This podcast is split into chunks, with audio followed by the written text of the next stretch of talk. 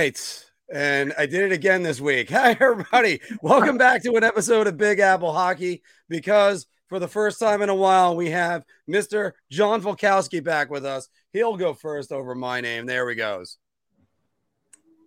I don't know. I'm doing the little Orange Cassidy there because I'm kind of lost on words. But uh, yeah, happy to be back. Let's do this. And I, of course, am your host, Marc Williams. And uh, I keep forgetting that I keep leaving that layout on there, and uh, it's working. It's not perfect system. We're trying to get it all worked out. But everybody, thanks everybody for being here. For this is going to be our New York Rangers season preview, our predictions, and even after we talk some Rangers, we're going to go over the NHL awards. We got today for the New York Rangers, tomorrow for the New York Islanders. Get Anthony's picks on uh, the NHL awards, Phil's picks tonight me, I maybe I'll make two set of picks so that way I can't be wrong. How about that one, Phil? That would be actually a great decision. Ooh, look at you covering. Oh no, no, no, no. We're gonna stick to your guns. Stick yeah. to your guns. So many times in my life I've been wrong. I might as well at least stick to your guns. Awesome band and Diamond, awesome album for anyone who is a fan of hardcore metalcore. Check them out. Nice. All right. So there we go. And by the way, if you happen to notice, Phil and I are wearing our Big Apple hockey trucker hats. We have a limited supply still available. You can check, uh, click the e the uh, eBay link below. And a matter of fact, if you order one, I'll throw in a big Apple hockey sticker because we just got those in this week. So there's a lot for us to do. And by the way, of course, football season is upon us, and so is betting season. Go to bet, uh, click the link below to go to our BetUS account, and you get a 125% bonus. Phil, hockey season one week away from a New York Rangers official game, and we're going to be going over the New York Rangers season. Last year, Rod Gilbert days away. Rod Gilbert days away. Yes, it is. Uh, it's a shame we lost Rod last summer when uh you I think you were doing your what if segment when you when when he passed. Yeah. And and yeah. then Henrik Lundqvist retiring in the same week. How about that? But the New York Rangers last season losing to Tampa in six games in the Eastern Conference Finals, Filk, And, you know, you got to say that that was a, successful season, especially for a team that did not make the Stanley Cup Finals, or sorry, the Stanley Cup playoffs, I mean, in about four years. And then they go right to the Eastern Conference Finals. Phil, my first question to you last season what went right for the New York Rangers? Number one, Igor Shesterkin. Um, the man should have won the Hart Trophy, but didn't, as uh, you know, Canadian media bias and Auston Matthews scoring 60 goals was gonna take that away from Igor Shesterkin. But Igor Shesterkin should have won the Hart, and he was every bit as dominant of a goaltender we'd seen since peak Dominik Hasek in 97 and 98. And I said that throughout the season. Unfortunately, the MVP didn't come to fruition, but he won the Vezina and he decidingly won the Vezina. And I, I got to emphasize, emphasize that word. I'm, I'm still back in uh, preseason mode here because you know, I'm fumbling over words over here. But um, yeah, he was robbed, as Mike says here. Absolutely robbed. So um, definitely a uh, definitely a big, big season for him. Um, Mika Zibanejad, number two, um, took another step, becoming – or towards becoming a uh, a number one, like a legitimate number one franchise center. Um, I know you're you're probably going to be annoyed at the fact that I, am mentioning this guy at three instead of two, but yeah, some guy named Chris Kreider almost set a single season record for goal, or almost tied the single season record for goals. So, um, yeah, Chris Kreider had a big big year, and um, no, actually, David, uh, Three other goalies got first place votes: Vasilevskiy, um, Saros, Sorokin, and uh, no, uh, Juuse Saros. I don't think was uh, the other goalie. I would have to go look it up again, but because uh, I was just looking at it earlier on today, funny enough, because someone was asking about it. But it was Vasilevskiy, um, Sorokin, and um, Markstrom. Think, no, Markstrom. Markstrom didn't even get. It, it was someone else. I can't remember who now. Uh, now, now you got me needing to look up for that. Now, yeah, okay. yeah. Now I've got to look it up myself because it, it, just it doesn't make sense to me that three other first place votes came from this Vezina voting when Igor Shesterkin was that dominant. Um, I would also say that we saw the emergence of K'Andre Miller in the second half of the season. So um, that was that was big. So that that was really good to uh, have that happen because earlier on, if you remember me on the first half of the season with him, I was really really hard on him. And I, at one point, I thought that they should have probably just sent him down for a few games to, get his confidence back because it looked like he wasn't really playing with confidence. But um, oh, it was uh, Frederik Andersen. Sorry, Frederik Andersen was the other one. I knew I wasn't uh, hallucinating. Yeah, I just had to roll my eyes at the thought of Freddie Andersen being that third guy. Why on Carolina? And, and, yeah. and not only that, but the guys that were in front of him. You know, it's Homer votes. It's Homer votes. I would love to see who gave Sorokin that vote because it's probably an Islanders writer. So, mm-hmm. but um, yeah. So uh, I, I, mean, K'Andre Miller coming out, um, Artemi Panarin having a, a career high in points, even though you can kind of say his play was a little sporadic and mm-hmm. not as good as he was in 2020. Um, he had another. Like he had an year. explosion the final two months of the season.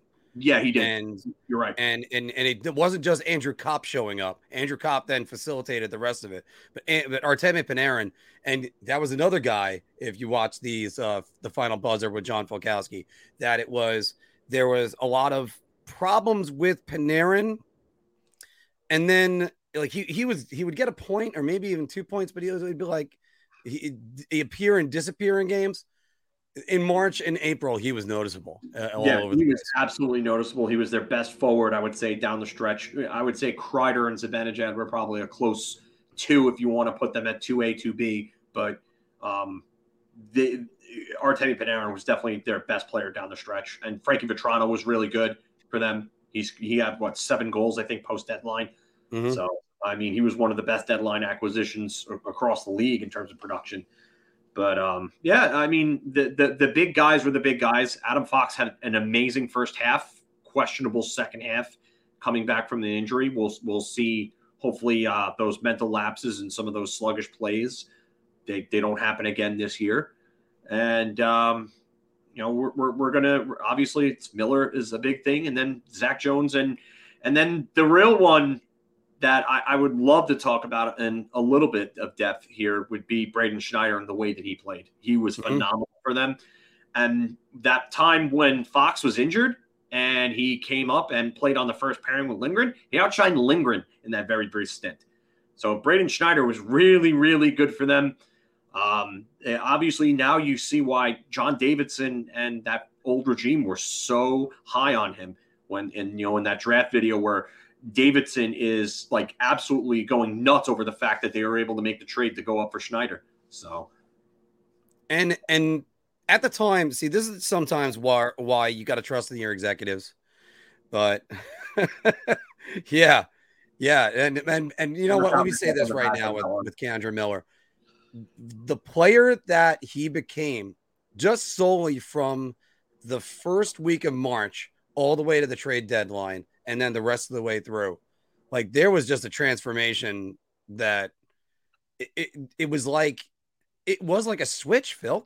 Like it, he was a completely different player, but pre pre trade deadline.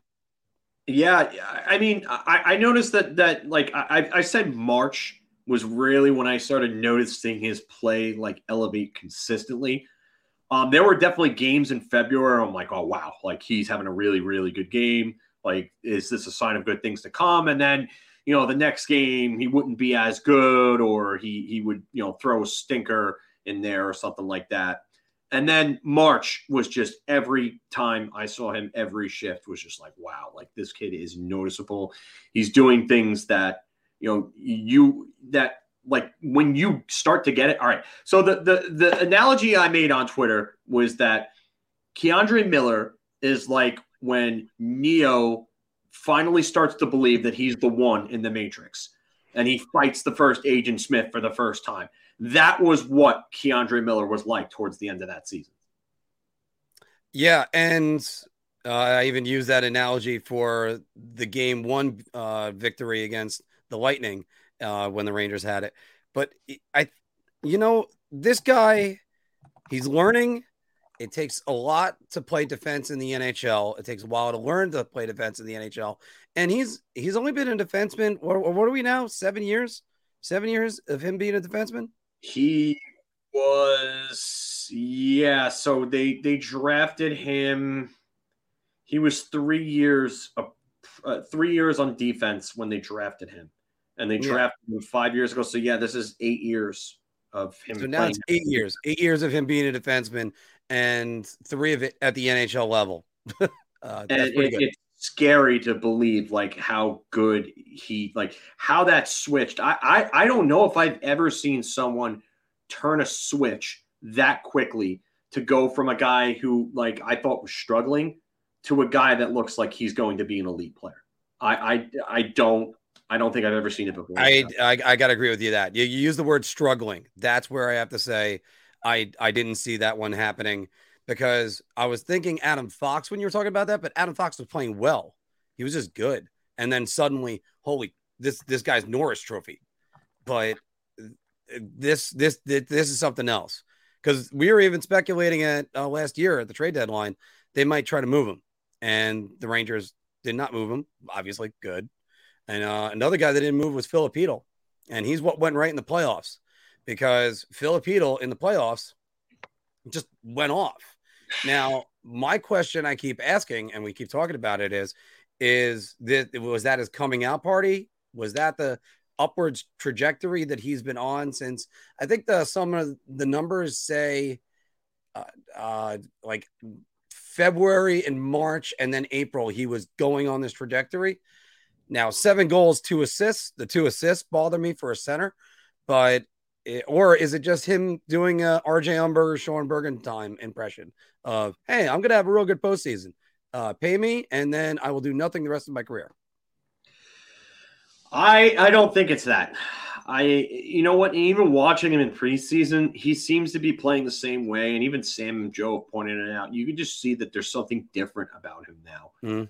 Um, I you know what? And I think I think he finally understands how to be a pro. And I know that's so cliche, and I've said that before, but you really do have to understand how to be a pro when it when it comes to playing a professional sport at the level. You have to understand the rigors of the schedule, the grind, the effort, and the the practice that you have to put in, the attention to detail and conditioning, and your and your your, your drills and your your your, your skills uh, sessions with your skills coaches, and, and everything like that. That's all part of it. Like that. That's that's a big part of what goes on behind the scenes that we don't see.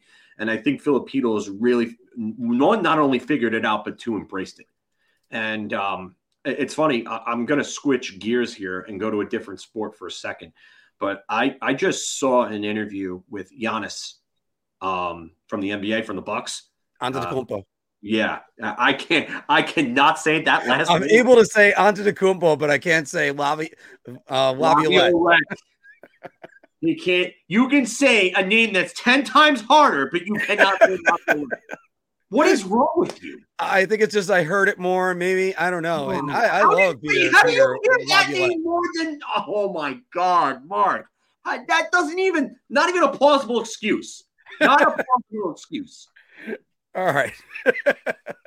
oh, but anyway, Giannis had an interview. Yeah, uh, I think it was yesterday or the day before that I saw the clip on Twitter, and he he basically said that the the reason for his success and the reason for great players being as great as they are, and he mentioned him, you know, mentioned Kobe, mentioned LeBron, mentioned MJ, is the fact that you know they strive to be great. They're not worried about all these like all, like brands or all this off like um you know all, extracurricular crap.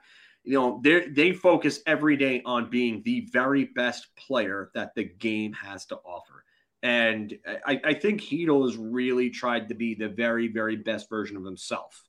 And that's what's happening with him right now. He understands that he has to do that in order to get to that next level. And I think that he knows that he's in a make or break situation.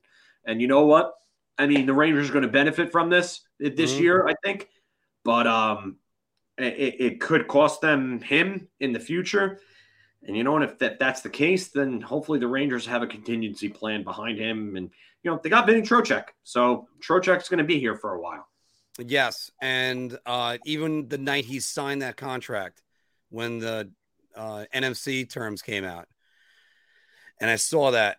And see, by the way, David, that's going to be huge. They got three big RFAs that they have to re-sign next year, even with the cap going up in another year, but not right now. It's not going to help them in 2024. They're going to have to figure that one out. But when you looked at Trocheck's uh, no move clauses, mm-hmm. where I think he's got it, I think it goes 12 teams after year four and five, then it's 10 and six and six and seven. They're moving them sooner than later. So yeah, the Rangers probably, yeah, probably. don't have to worry about that. Phil, let's go to something. I think I think we might have the same thing on our agenda for this one. But what went wrong for the 21-22 Rangers? A lack of five on five and even strength offense was the biggest thing. I mean, bingo. Was, yeah, that was the first thing I'd, I'd, said earlier on in the year. It's like you, you can't expect to win games 2 1, you know, 1 0, 3 2 every night and have Igor stand on his head. And they did until the trade deadline. And then everything changed after the trade deadline with the additions of Vatrano and Motte and so on. So five on five offense is, was the biggest thing, um, even strength offense too. Um, an, another thing would, was, you know, having anchors like Patrik Nemeth, who is gone high, friggin' Luya. So yeah, um, not ha- having a guy like that on uh, your third pairing can help out the third pairing big time.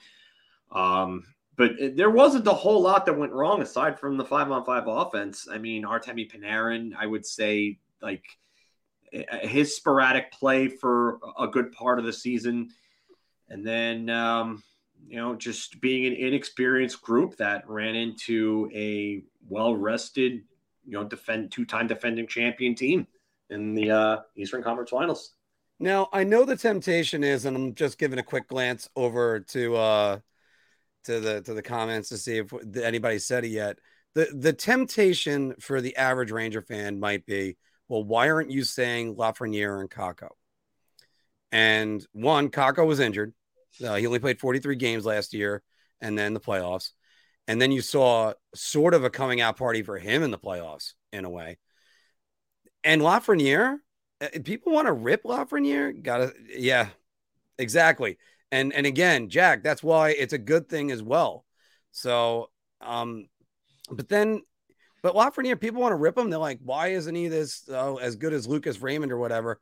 He had 19 goals last year and 12 assists. Playing and on, you know how many of those goals were at even strength? That would be 18. Yeah. Like he he he wasn't he wasn't given any power play time. He doesn't have any time to produce. He's got the he has to do this all at five on five. He was he he's second on the Rangers in five on five scoring. And Artemi Panarin and Mika Zibanejad are on this team. By the way, who's number one on five on five scoring for the Rangers, Phil? Alexi Lafreniere. Oh, actually, he's number two five on five scoring. But I think well, Chris Kreider. Chris Kreider. Yeah. Yeah. And, oh, goals. Yeah, goals. Goals. Yeah. Yeah. yeah but uh, but by the way, and Chris, we didn't even mention Chris Kreider about everything going right. I think Chris Kreider completely changed his game, and this is who he is now. And we're gonna get more into Chris Kreider in a minute because we had a bar talk solely about the New York Rangers plus one bonus today, guys. So enjoy that one. All right, Phil. Now looking ahead to this season, what is who's going to be the most improved player? I should say. Wow. Um, I'm going to go with K'Andre Miller because I, I, I think he's going to take a, a, step to a very, very high level this upcoming year. I think he's going to establish himself as one of the the core players on this team this upcoming season. I, I think um, I would love to see him get more power play time over Jacob Trouba because Jacob Trouba is very shoot happy, um, is not walking the line on the point, and um, he's not a great passer. So I would rather see K'Andre Miller there, and I think K'Andre Miller is also better at getting a shot through to the net than Jacob Trouba. So I would like to see him on power play too, but I, I, I honestly think that K'Andre Miller could probably put up close to 40 points with mostly even strength and penalty kill time this upcoming year. and he's going to be playing 22 plus minutes per game. I, I And- just, yeah. And another thing, he might be the matchup pairing. Him and Trouba taking on the number one, the number one players every single night. Because I know sometimes they've used Fox and Lindgren. Sometimes, I mean, and and when you get that versatility with those guys, that's why I, if if my answer, if you didn't say um, Miller was going to be Miller, but now you did say Miller, so now I get to go to Braden Schneider. So that's how great that is because, because again, like one of the big acquisitions I thought in the last decade for the New York Rangers was in 2014 when they got Kevin Klein. And Kevin Klein was not the Michael Del Zotto defenseman. He was he could sub in sometimes on your top pairing or your second pairing, but he was a he was he was a bottom pairing defenseman, and the Rangers just went out there and just went, oh, you guys you guys are gonna throw your that your top line against our third pairing. Well, here's a surprise for you, and he was great for the New York Rangers when they had him. If Braden Steiner does the same thing, regardless if Libor Hajek is next to him, which we'll all roll our eyes just thinking if you can actually if if you're listening to this in audio you should have seen the grimace phil just made when i just say libor hajek it's, it's like all the joy at phil's life has just been removed and and this is what but if braden schneider can do that I mean, uh, and improve. It doesn't matter who's playing on his side. And then you look at the defenseman that they could acquire from the trade deadline and maybe even be the final piece because that's because by the way that's going to lead to another thing that we're going to ask in a second but not right now phil who's going to be the most disappointing player Wow. Um, and by the way we hope it's not going to be true but wow. This is a tough one. Um, I, I really haven't had time to think about this. no problem i'll start it Um, off and maybe i'm wrong and if you if you if you watch my twitter over the last week you would know it's, it's going to be Vitaly Kravtsov. I I don't know what he does. Like when you look at some of the Ranger guys, uh Kaapo Kakko is pretty strong on the puck, and he really showed it last year in the playoffs.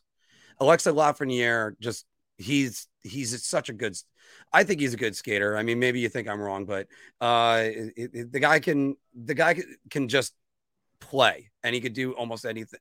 He'll start doing a lot more this year. I don't say almost anything, but he's still learning the game. What does Vitaly Kravtsov do? I, I don't think he facilitates well. I don't think he shoots that well. I don't think he skates that well. So it's it's sort of like like the office space uh thing about so Vitaly, what would you say you do around here? And I think it's going to be about. I, I I honestly think he, he's well. He's definitely breaking with the team. We know this, and very easily when the game speeds up, who knows? Maybe he'll pick up his his speed too. But I also I also keep looking at him and going, Sammy Blais is going to end up on that right wing, or Colin Blackwell. Let's say, for instance. But no, I'm I'm joking about Colin Blackwell. Obviously, he's not here. But I mean, like stuff like that, where you're like eh, that that who end, that's who ends up playing with Artemi Panarin, guys like that, and it, it's put up or shut up for Vitaly Kravtsov. Yeah, it, it, really is a make or break for him. Um, I, I, and I had, I mean, I'd have to agree with Clash Royale 101 here. It, it's, it, it's his last chance. I mean, if he does nothing this season, he's probably gone. Um, I think he says does nothing in October. He's probably gone. I don't know about that. I, I don't. I think they're going to give him time. They they they have a lot invested. They're not going to just go because the the op, the other option is with him is to waive him. I I mean, and if they waive him, they're going to lose him. So they're Mhm. not going to just do that for nothing. I I think there's a decent chance he's traded by the deadline though, because they're going to probably look for uh look for an improvement somewhere, and they, you know might try to go get a veteran. Maybe he goes to Chicago in a deal for Patrick Kane. More about that later. But um, I, I would say my most disappointing player, I, I think might end up being Vinny Trocheck. Really? Yeah, because there's a lot of pressure for him to assimilate with Artemi Panarin and to to have that chemistry. And I hope I'm wrong about this, but I, I mean, I just think that a lot of fans are going to expect anywhere from 60 to 75 points to, from Vinny Trocheck and then great two way play. And I, I, hope he hits that because that that 5.625 million that he got becomes an absolute steal of an AAV for, for the next five seasons. But um, I, I could I could possibly see it where you know that first year is a little bit of an adjustment for him to get that uh to get that chemistry down with Artemi Panarin, and then maybe next year is a really good year for him. So, um, well, by the way, more on that as well in a moment. Keep going.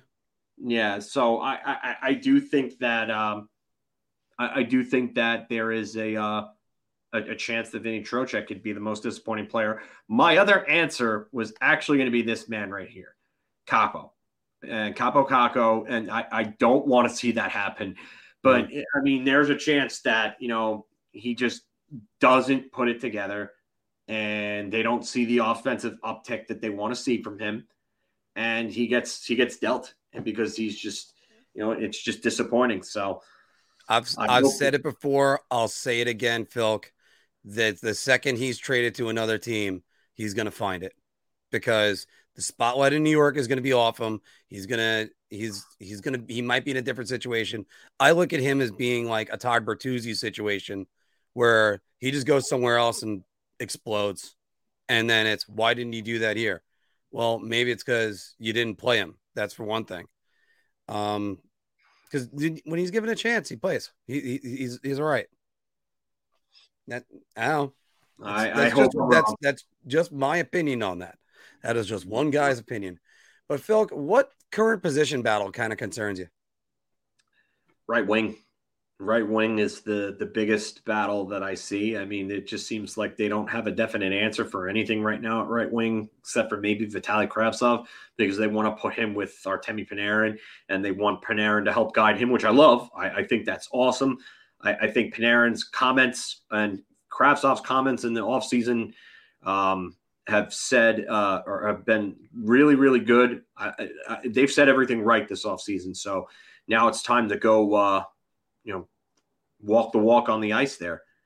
But um, yeah, I would say right wing, uh, maybe the sixth defenseman spot because you don't want Libor Hajek in there. You want that taking that spot. Please, for the love of God, Zach Jones beat him out and send him to the sun. I mean, I I gotta hope the same thing on Zach Jones actually making that. I really wanted to see Matthew Robertson get a better shot, but they already sent him down to Hartford. No. Uh, yeah, Phil, it's the right wing. It's it's got to be the right wing, and I just I just ripped on Vitaly Kravtsov, and it's it's it, it can can Lafreniere transfer over to the right wing and be better? Uh, can can they don't seem to want to elevate his play and get up there? It's they don't so many questions. that and that's that's the that's the issue. And they they just they don't want to take that chance. They they they clearly like him better on the left side, and if that's the case, then that becomes a long term issue. So I have to ask this one, and you know what? I actually had the positive one first, but I'm going to go with the negative one. So just just to give people a chance to think about it. So flash forward a couple well to April. The New York Rangers season went wrong when Igor Shesterkin gets hurt. Yeah, that's a big concern to me.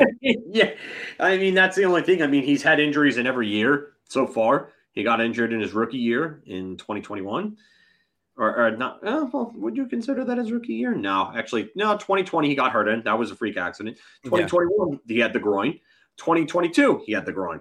So, yeah. um, I mean, he's had he's been injured every year.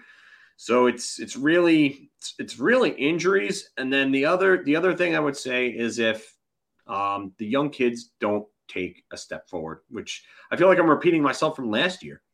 Yeah, but uh, funny enough, they didn't take a big step forward last year, and they were still fine. Mm-hmm. So, and that's all they got. They they just got to take. This is a good one the power play drives up or dries up. Yep. Yeah.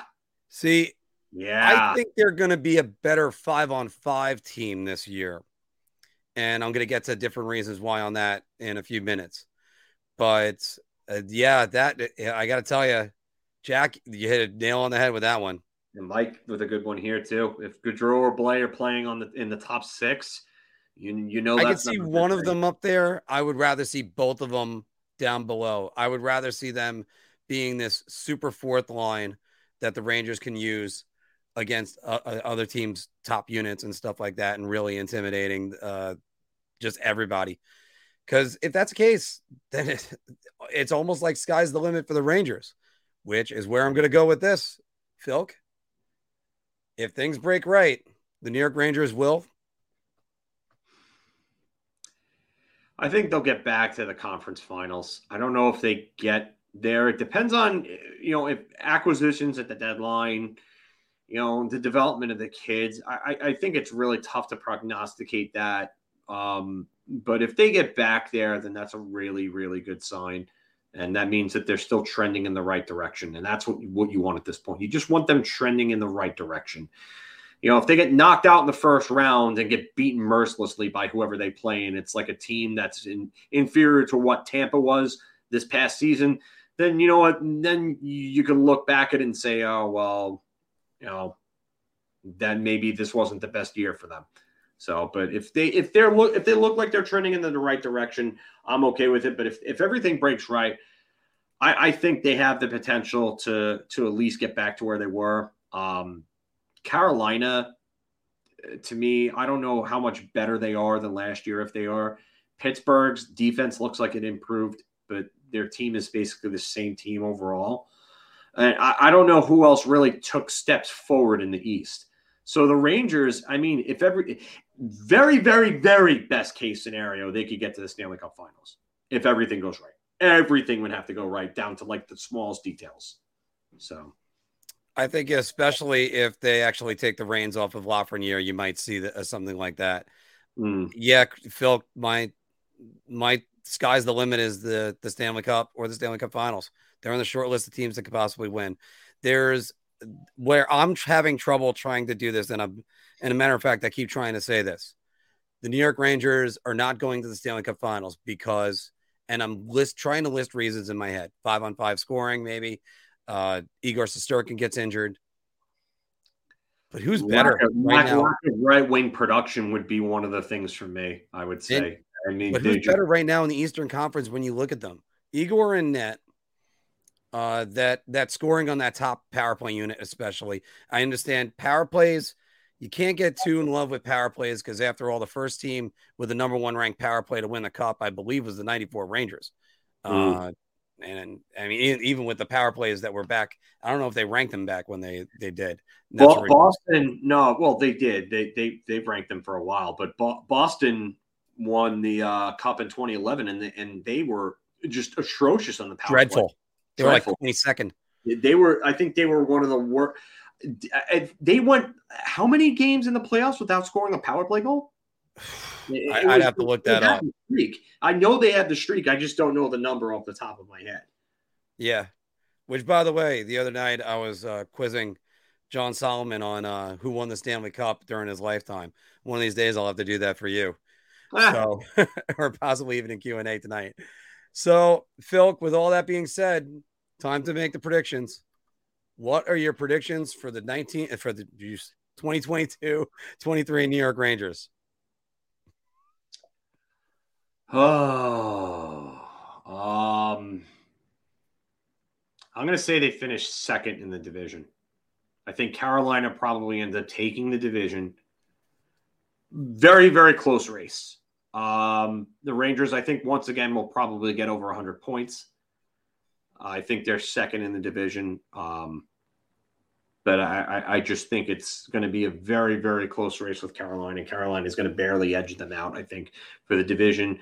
Uh, I, I, I think I think they end up getting back to the final four. I think they find a way. I'm going to say the Rangers do not win the Metro, even though the Max Pacioretty injury should affect Carolina greatly this year. Um, and they also got 37 year old Brent Burns. Brent Burns is a great defenseman, but we all know about that thir- that third age 37. Just That's everything goes.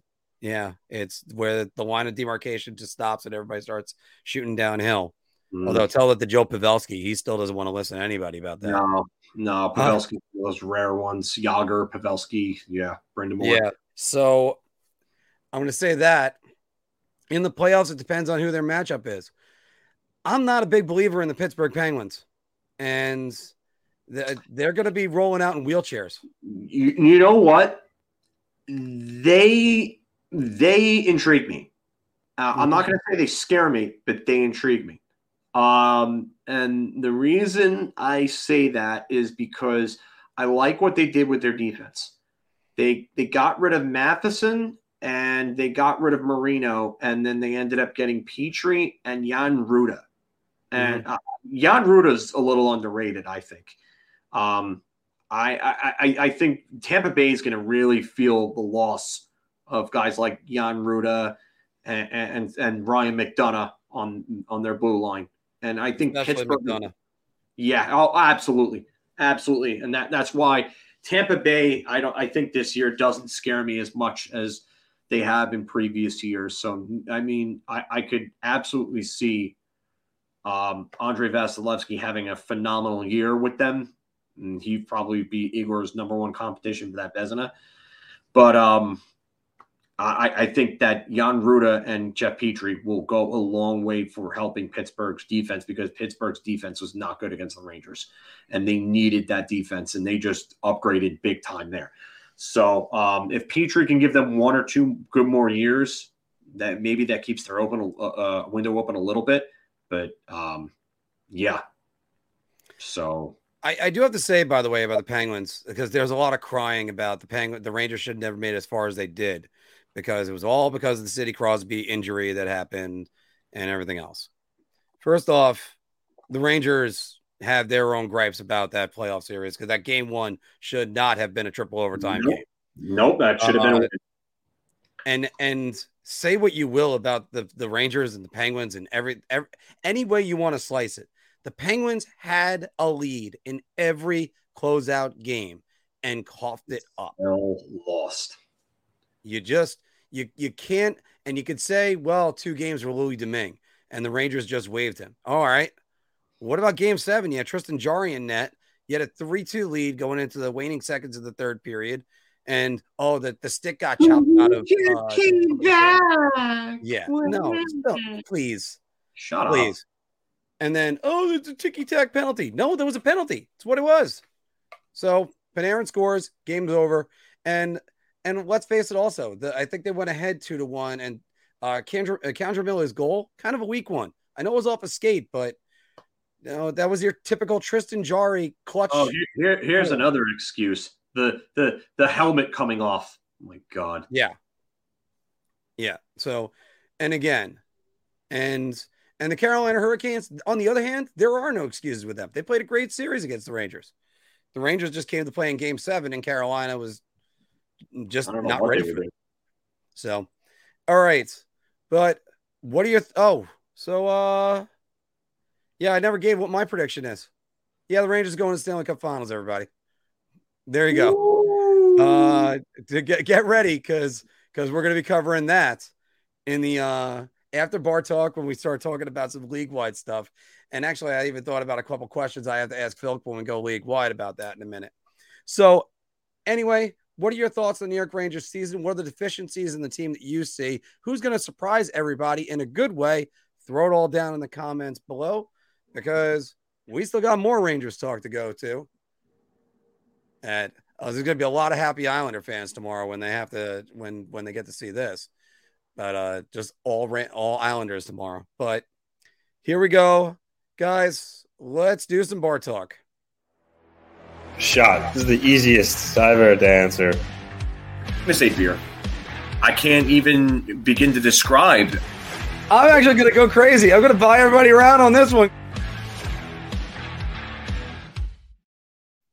Welcome back, everybody, to Big Apple Hockey Bar Talk, where we are gauging our confidence on NHL topics based on our choice of drink. And today, it's only New York Rangers topics, except there is one bonus one. So stay tuned for that one. Play along down in the comments. Are you buying around? Are you just so so? You having a beer, or you know, you just you, I just need a shot. Uh, this is terrible. So once again, guys, Big Apple Hockey trucker hats are in. Red and white are both available. They're on the eBay link below. Still got about seven of the blues and I think seven of the whites. So click it on in. Like I said, I'll throw in a sticker in there too. But Phil, we were talking about him in the first segment, and that is a guy you say potentially could be disappointing. Vinny Trocheck should not be Artemi Panarin center. Uh, I'm gonna have to say shot to this, but uh, yeah, I I I, don't. yeah, but I'm gonna buy a round of shots on this one actually. Because uh, listen, I I I know what I said about Trocheck and how it could be disappointing, but you know what? Chemistry is not something that develops overnight. And some guys in certain situations, like Anthony and I, when we first played together, like years and years ago, we're, we're going back like almost 18 years. You know, Anthony and I clicked right away for some weird reason. But you know, that's you know that that's just playing like beer league level hockey. You know, th- these are guys playing at the NHL level. They're you know again, it, it's completely different. So um, you got to give him time. We got to be patient with Trocheck, but he should absolutely be our, Artemi Panarin center, provided that something happens where they just can't figure it out or get along. I, I don't know, but I, I'm I'm shot on this easy. Uh, by the way, who was the passer and who was the scorer? Um, I ended up being the passer, and Anthony was always more of the shooter. Anthony always liked to shoot. So, um, yeah. So Anthony, uh, actually, funny enough, kind of going off topic, but there was um, there was a game that we were playing in a, in a playoff game against one of the refs that uh, refed where we played. Um, he was playing on one of his teams, and the guy threw an absolute shit fit on the bench because Anthony had scored like six goals against them in this game. And back then, Anthony wore the tinted Ovechkin visor, the mirror one. so all you hear from the bench is somebody stop Ovechkin. And me and Anthony are just cracking up laughing on the bench in this, at this. And it's, it's, it's pretty friggin' funny to think about. But uh, yeah. Yeah. Anthony I was mean, the- it- it's also, by the way, that's how you find like the biggest dick on the ice. He's wearing the tinted visor. yeah, uh, usually that's someone who gets ran at. Uh, Phil, I've been beating this drum all summer long. I, I'm buying around on this. The reason why is I think Trocheck's game, especially if you, he's more of a defensive player than Ryan Strome ever was. Yes, we were talking about him before. This is his stat line right here. It's uh, this was a late edition, so I don't have all the stats right here. That's why I got to say it out loud. 21 goals, 30 assists, 51 points, plus 21 last year with the Carolina Hurricanes. I think the New York Rangers benefit if they split them up and throw, let's say, Chytil over with Panarin because Panarin will do all the the dirty work for the center, and then just Chytil has to find open space and put it in. Now, I think this is where Vitaly Kravtsov benefits if Chytil if Chytil's there because then he's able to be another passer to get him the open shot, and then that's probably where the best game is. If it ends up being Vinny Trocheck, that's where I see a guy like Sammy Blais jumping up uh, to the second line, and we yeah we all don't want that. Yeah. So yeah, because again, as excited I was I was that Sammy Blais was potentially coming back in Game Six. When I heard Kakko got scratched, I said, "Uh oh." uh, to a guy who was an All Star last season, and we saw him in Vegas. Phil, Chris Kreider will score forty goals again this season. I'm going to say beer because I could see it happening. Um, I don't see 50 again, but um, I, I, I can see 40 because uh, he's just the best net front presence in the league, hands down. And if he just continues to consistently go to the net, I think he's just going to get 40 just because of the fact that he's just going to be at the right places at the right time at even strength and the power play to bang in those garbage goals. Um, and then obviously he's going to use his size, his speed, and his shot to get the other portion of his goals. So I, I, I can easily see um, 40. I think anything less than 35 would be a disappointment, but I can I could definitely see him getting 40. I'm going to say beer. I'm not sure about round, but definitely definitely beer here for me. Uh, I'm gonna. I'm actually gonna go round again, and it's not a surprise. Uh, we know I'm carrying Chris Bright, uh, Chris Kreider's water, but you know, I Oh, think he's, yeah, I think he's, I think he's found his game. and found what exactly what the Rangers wanted to be. He's not just a guy that's supposed to stand in front of the net like Adam Graves. He'll actually go off to the side of the net, and that's how he'll deflect pucks.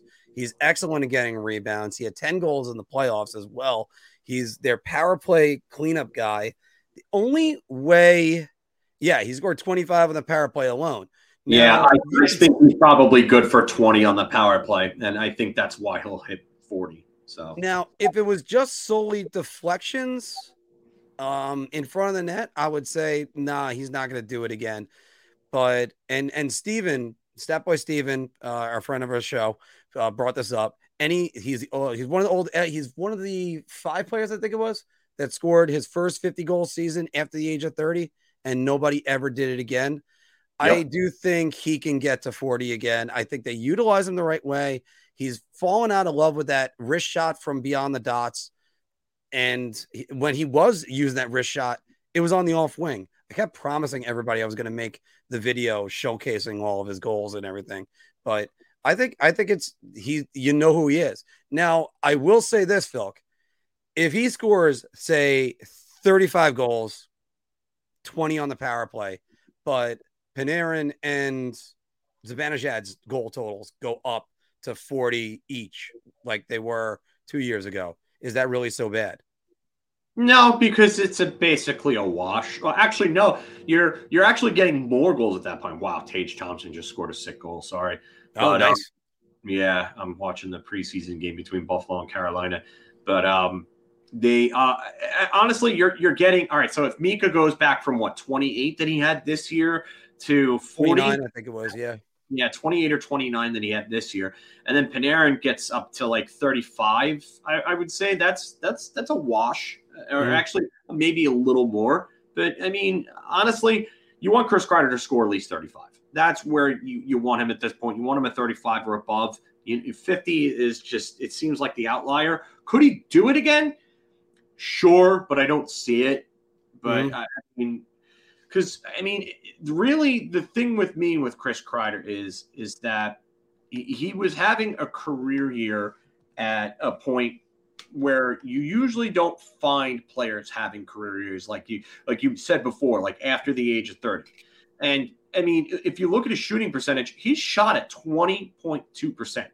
Yeah. Now, that's the second. Actually, it's the fourth straight year in which his shooting percentage has risen.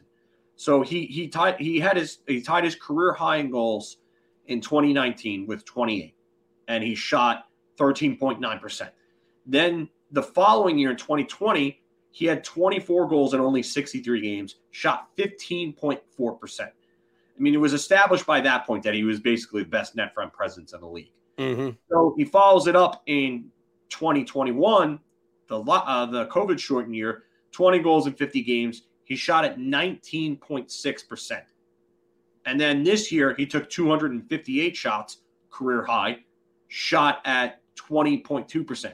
But here's the thing a lot of like, unlike an Alexander Ovechkin or, you know, someone like that, Chris Kreider is not a volume shooter that takes shots from all over the place.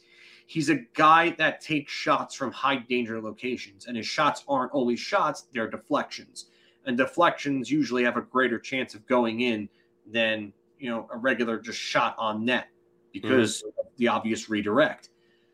So with his usage and you know with the way that Gallant's going to you know employ him, I, I would say that Chris Kreider he could realistically maybe hit 50 again. I think 40 is realistic. I just I, I can't say definitely that he'll hit 40. So yeah, we, well, we ended up with like 38 or something like that. Well, don't worry, Chris. I believe in you. That that really isn't worth that much though.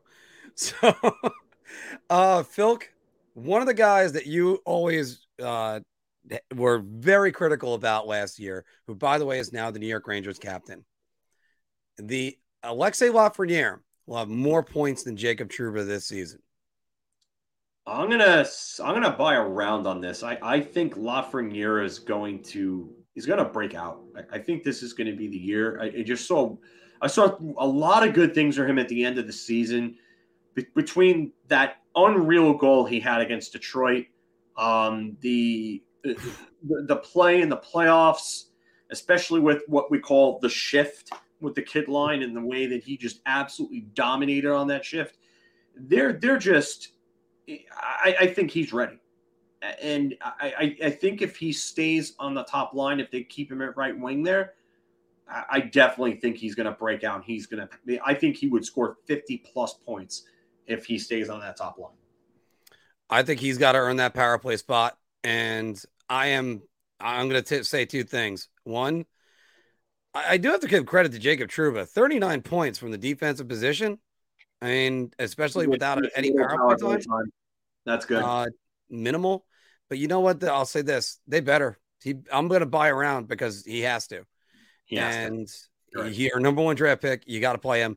Time to take the the shackles off him and uh, let him play. Just just like uh like Ken Watanabe said, let let them fight. This time it's just let him play. So um, um Ken Watanabe. Ken Watanabe. Great voice on that guy too. And not, I mean, Mako had a better voice. I loved him when he was Master Splinter, but that's a different story. Uh, but yes, so just let him play. So here we go. And going to another guy who's going to be a restricted free agent next year. Actually, two of them. K'Andre Miller is more critical to the New York Rangers this season than Filip Chytil. I'm buying around on this. I, I, uh, like I said before, I think K'Andre Miller is ready to take the next step to becoming a great, truly great defenseman. So um, I, I, I think that you, and not only that, but he's a top four defender as it is already. Your top four defenders have to be four of your most important players. So uh, K'Andre Miller is this is an easy, easy round for me. You know what? I got to go right there with you. It's an easy round. I am buying everybody right now because the with with him, I think the defense is less insulated. He's the one that's got to take the next step. If Chytil kind of struggles a little bit, he still has Trocheck, he still has Panarin. If he's playing on that line, he still has that third unit. It's not the end of the world. Miller, on the other hand, then you got to hope uh, that Braden Schneider steps up, and then who knows what if he does, and then Miller falls backwards a little bit. I do think Miller is what's important when you're playing teams like the Pittsburgh Penguins, or uh, later on when you're playing maybe who knows in in the conference finals. I don't even know if Tampa's getting back there again. And uh, let's say let's say it's the Florida Panthers. They get their they get their shit together and they go. I don't know. So it's because I still look at that division, Phil, and I think I think the Rangers are are the ones that's going to come out when that bracket's done.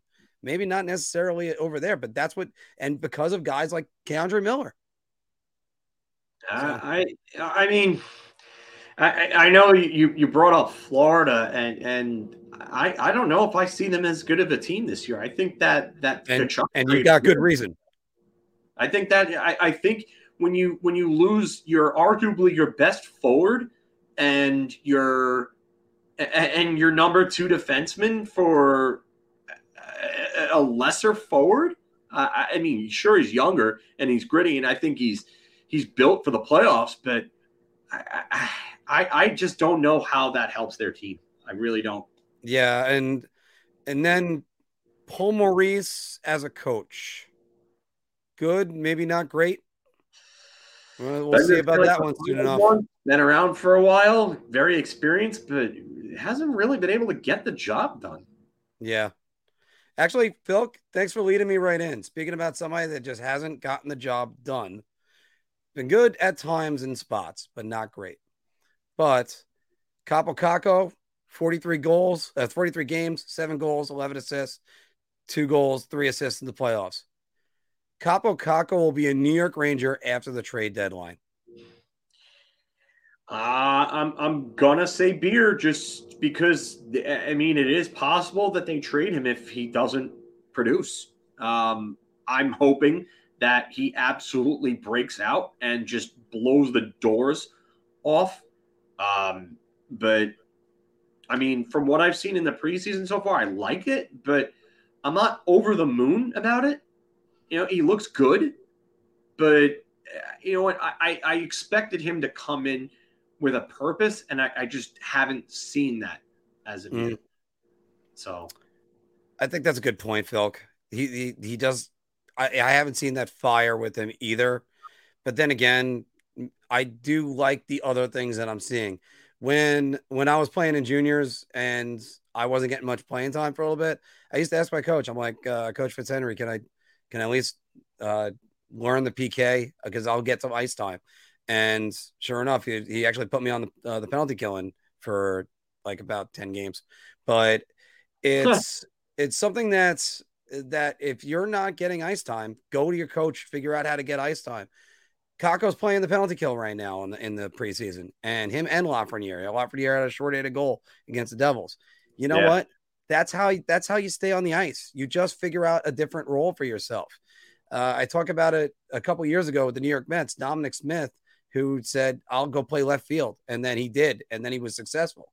It's just, you, you can't just sit there and pout on the bench. You have to get out there and get your coach's attention. And sometimes the best way to do that is to, to just be a different role. If he's not getting any power play time, which he may or may not, then it's time for it's time for you to to say, I'll take penalty kill, I'll do this, I'll I'll go out in this situation just that's how you get get their eyes. And you know, maybe Gallant changes them around because Gallant's sort of like uh, a forward whisperer because he did it with William Karlsson. he did it with Chris Kreider.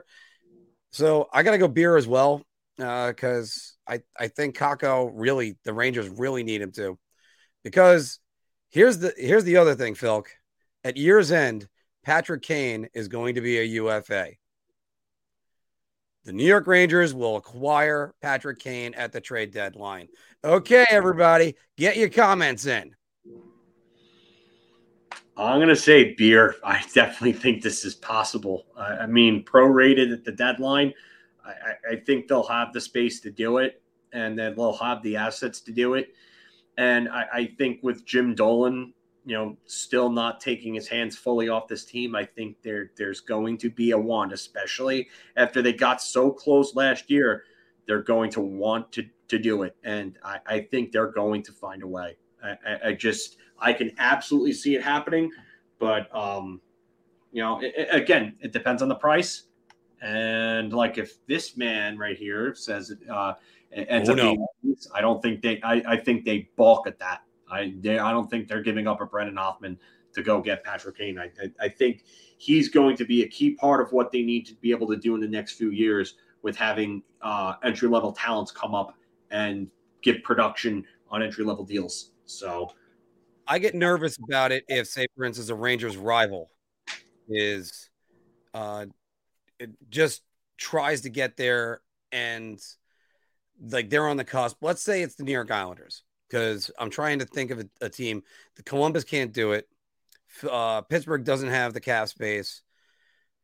Maybe the Washington Capitals. That's that's an off chance, but I don't know what their assets are. So that leaves us. With. I don't think they have a great farm system. Washington. They they really. Uh, I don't I don't see a lot of assets there that they can move to get somebody like Kane. So that leaves us with, say, for instance, New York Islanders. Let's say they're in playoff positioning. Do the Rangers end up raising their price just to keep him away from the Islanders. And I would say go ahead, have him because look, the Rangers are going to need guys like Lafreniere, Kakko, Othmann because they have a lot of money they're paying out the next, well, seven years. So it's, uh, they still got to get to 2024 before they can think about moving Chris Kreider or or Jacob Trouba. Yeah. And and it's just it is a lot to ask. And I know it's saying oh, you get Patrick Kane. Who cares? I, I don't know. I don't I, I don't know what first I don't know what they're gonna have to as I hit my mic as usual. I don't know yeah. what the asking price is gonna be. I don't know what the effect in the locker room is gonna be because let's say Alexei Lafreniere is performing well, but not good enough at a Stanley Cup level. Do does getting Patrick Kane knock him back a little bit? Does that mean you have to send out uh, uh, a Kakko. It's going to take. People were speculating. It's like, oh, we'll send Kravtsov and uh, two first rounders this year. That's not the answer either, because the Rangers are going to need to re- make sure that cupboard is restocked. So there you go with that. Mm. Phil, I kept on guaranteeing everybody one, just one topic was not about the New York Rangers, and here it is, everybody introduced this weekend was Bowie by the Seattle Kraken. So the Seattle mascot is awful, Filk. How many how many shots can I possibly buy at once? I, I mean, uh, rounds. How many rounds can I actually buy? I'm Oh sorry. God! Oh, you know what? I'll just click on a few of them for you. I mean, there's one. There's two. What is Uh, that thing? I they went with a troll, I guess. I guess that's what it is. It's Alexei Kovalev's troll from his locker. I'm gonna borrow some of uh, Statboy Stevens' joke to me, which was, but I, apparently he was recovering from a methadone clinic, and that's where they found him. Yeah. You can literally you you, like they they have like kraken masks. You could have made it an octopus. Uh, it's, uh, why why would you do that? It looks stupid. I- I know, I know, but you I, know I, what? I said when Gritty came out that it was like that it was like a mascot that could have been used for the Dare program back in the day. Like, this thing is that this thing is actually more representative of it than than Gritty is. and it's, it'll haunt the, the dreams of small children. But you know what? Uh, I gotta have to let this play out. I'm gonna put a beer on it. It's just because, oh man, this that thing. I don't know. It's just I looked at it and just went, eh. But if they would have done the octopus, do the octopus. It's a kraken, and then you can name it Phil. Phil the Kraken. Wow. Wow. For all the crackheads at the crack house. Oh, the crack house. Yeah. I love it how they embrace that. Like, oh, we're the crack house. No, don't call it that. Please don't call it that. All right, guys, that's the end of uh well, the New York Rangers bar talk for today. Cause and one Kraken one. So uh if you haven't put your comments, uh if you haven't played along, put them down below. Make sure you guys have liked and subscribed and hit the notification bell because that's what we need you to do because we need to we need to make money. And also not burp from water. How am i burping from water? How are you, Burton? i have no idea how i'm burping from water. Age is age is a wonderful thing. All right. Phil we got to go look around the nhl right now. And i've been promising that i have it over here. But uh actually phil let me also before actually well let me do this first we're going to do a little bit of an nhl 23 uh 22 23 season preview i'll do get phil's takes tonight anthony's takes tomorrow but and then I'll have a I'll have this as a separate video for everybody so you can see all of our takes by Sunday. Filk, who do you think is going to win the Calder Trophy this year?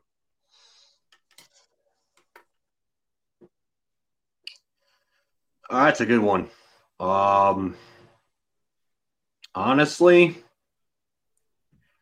I I'm gonna go kind of out of uh, maybe not necessarily out of left field here, but I, Owen Power in Buffalo. All right. All right. Like- I, I, you know what? I, I could really see him coming up and, and being a, a, a really good defenseman for uh, for Buffalo, and, and he's going to get a lot of minutes there because they don't have a great defense core. Um, I mean, they you got like guys like Dahlin around him that are talented, but I could just see him being a big time contributor for that team and playing well and not having a whole lot of pressure or spotlight on him, and just him going out and doing his thing. And at his size, his skill, and you know his skating has definitely improved since he uh, since his you know his draft year. So I, I could definitely see him being something good. Uh, the guy that I'm going with is Mason McTavish, and a lot of the times when I look at stuff like this, is are they going to get the playing time, and do they have the pressure on them? I think he's going to get the playing time. I don't think he's going to have the pressure on him because Trevor Zegras had a great uh, first season with the Anaheim Ducks. He's the star. I mean, after all, it's like they were doing the uh, what if hockey players had NFL style uh, intros and Mason McTA- uh, sorry, Trevor Zegras comes out and says Hogwarts was his university. So it, it, he's quite a personality, and I think he's everybody's going to be focused on Trevor Zegras more so than than Mason McTavish and the, Filk. We talked about it about a month ago, but on our group chat. But that SWAT down that he had at the the World Juniors, wow. Yeah, um, he's just something else, man. That I could absolutely see him winning it, and he's got NHL size already, and and he, he's he's a good skater. He has an NHL level shot already, which is like a big big thing. You got to be a real good shooter as a forward. He he's got a dynamite shot. So um, it's funny. I watched like um, a a big um, high, like a big compilation of uh, of his goals in junior this year mm-hmm. between the teams he played for, and and especially in the playoffs with Hamilton, and just my God, man, he can absolutely shoot the lights out.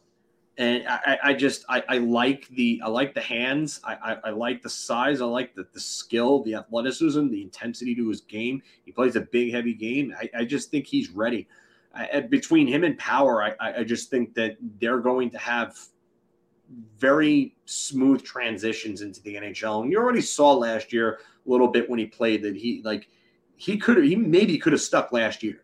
So McTavish. So I, I, that's a real good pick on your end. I think mm-hmm. many people are probably taking that pick and rightfully so. But I'm, I'm just going to go off the board and say Power. I don't think he's that far off the board. Uh, I think he's going to be they're gonna th- they're gonna throw him in there, and he's gonna be paired with with Dahlin. I, I think that's that's a good pick. There's a lot of good rookies this year. Matty Beniers is going to be in there. Uh, Shane Wright. Uh, the the goal for it. I, I think he can. Uh, he's going to get time in Seattle. You're talking about someone who's going to get the time. Seattle needs centers, and you know what?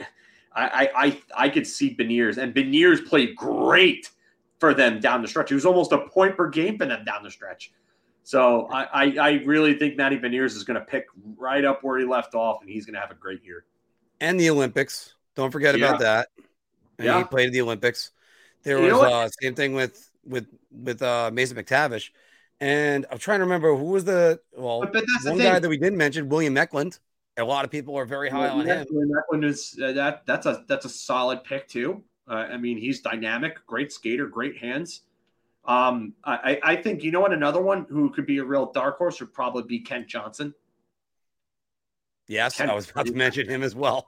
Kent Johnson could be he could be right up there. And uh, you again talking about playing against men and getting time. The a lot of these guys have played against men, and they're going to get the time on their respective teams to do it. And that it's funny because we all talk about the Rangers and why isn't Kaapo Kakko and why isn't Alexis Lafreniere breaking out and this and that? Because the Rangers haven't put their players in an optimal position to break out and given them the time and the chances. Like someone like Lucas Raymond last year, Lucas Raymond, top six minutes, power play minutes. And look at what he did. Yes, exactly. So there you go. You have to points. Put, you have to put these kids in positions to win and succeed. And the Rangers haven't really done that with their players, but I can see the guys that we've mentioned being in those positions to go ahead and break out. I was going a little bit crazy because I had to go to my fantasy team that I drafted the other night. I still have one more after draft, but uh, Logan Thompson is another possibility. If he's good, he's got to be good. I mean, the, hmm. the 9 14 save percentage at the end of last year, that was good. The goals against was not, and the timely goals against was not. Uh, by the way, it's if I could, uh, I'll probably send screenshot this and show it to you and Anthony. Just I got a lot of scoring. I don't have a lot of goaltending, and it's good to have uh, Kirill Kaprizov be a tenth round keeper. I'll tell you that. You know who I I honestly think that doesn't get a lot of recognition that I think could end up. I I don't know. You know what? I don't know if he's going to be able to play the amount of games that's needed to, to be it unless the goaltender in front of him gets hurt. But Lukas Dostal and, and Anaheim. Okay. I, I, I would I would watch him this season. He was really good in the four games that he played for Anaheim this year, and he's really their goaltender of the future. He's one of the best prospect goaltenders out there right now. But um, I would say Lukas Dostal is somebody that I would keep an eye out, but I just don't think that as a backup he'll get enough games unless Gibson gets hurt. So, um, Big Daddy, by the way, don't worry, we're gonna get to that. And if you yeah. haven't watched the video on the most underpaid players in the league, your question inspired that. So thank you. Uh, let's get back to let's get back to uh, the question right here. Who will win the Norris Trophy, Filk? Ooh. Um. Wow. Um. This is a good one. This is a really good one. Um, there's a bunch of guys that I, I could I could see in the mix. Um, I, I, could see Victor Hedman there again. I could see Adam Fox there again, having a, a, a better full year as opposed to last year, and hopefully not being hurt. Um, Cale Makar is obviously going to be there, Roman Josi, but I, call me crazy but I, I, think there's going to be someone that's going to be taking a big leap in development this year. And I'm not I'm not going to say K'Andre Miller, even though I would love for him to get into the Norris conversation. I, I think it's actually your um, rookie of the year pick from last year, Moritz Seider. I think Seider, wow, he's going to get some serious consideration this year because he was amazing for Detroit last year on defense. He had 50 plus points. He was dominant in both ends of the ice um, and Detroit is going to have a better team around him this year. I think if Detroit makes the playoffs and he puts up like 50 to 60 points, like I think he can, I think he can actually win the Norris. All right. I made a comment last year at this t- at this time that the Canadian press is going to make sure that Cale Makar is going to get the the Norris Trophy no matter what, and then he won it over Roman Josi who, in my opinion, still should have won his second one. And it wasn't yeah. on Cale Makar because I would have said I would have made Cale Makar my choice this year. But I'm also starting to think about this like they're spreading it around. Like, oh, he's got one. Let's give it to another guy. It's okay. And what makes me angry about that is I'm a, being a Ranger fan. Brian Leetch had two Norris trophies. He had to earn his Norris trophies because Chelios and Bourque got all of them. So yeah. Where I'm getting at with this is I think this might be the year Aaron Ekblad wins his first one. So I'm I'm trying he's got to stay healthy. He's wow. got to stay healthy. He was yeah. on track to win one.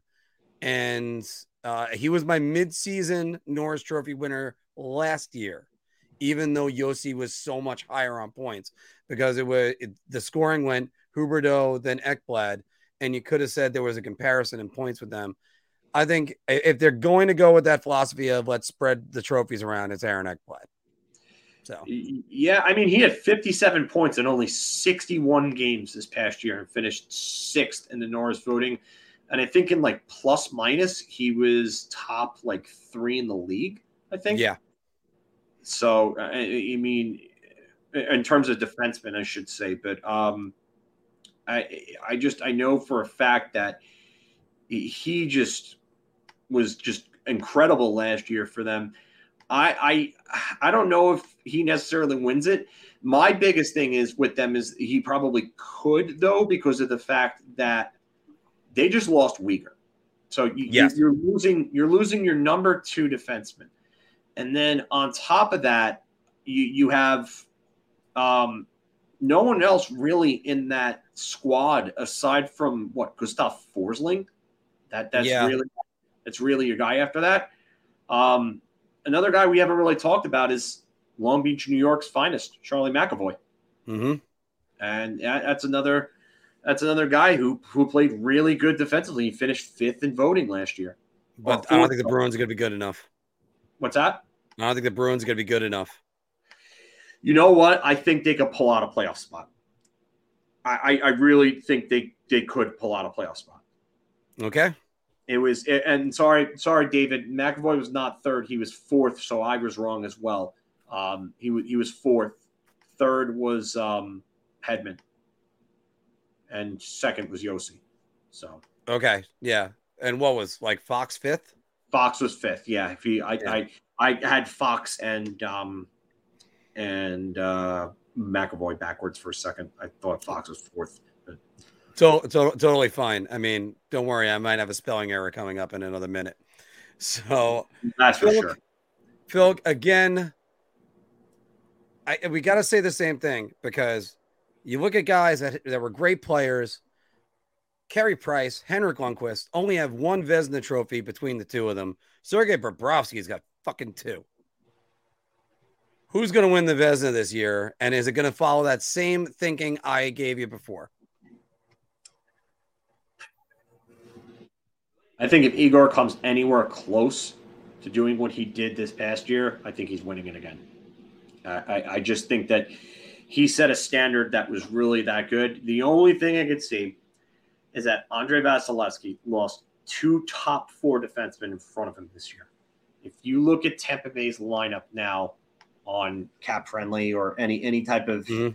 uh, lineup site, um, you're you're going to see some unfamiliar names or names that you know you don't think that you're going to get a whole lot out of.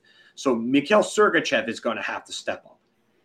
Ian Cole they signed. Erik Cernak, you know, uh, he's kind of been a uh, a stalwart there for them, if you will, mm-hmm. just kind of steady presence. And then you've got Philippe Myers, Cal Foote, and Haydn Fleury.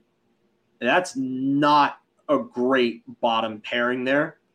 Uh, Cal Foote, maybe you get more out of him going forward. He's still relatively young, but I don't know if he's really ever going to be the defenseman that people thought that he was going to be coming out of junior. But um, their top four is definitely not as good as it was in previous years.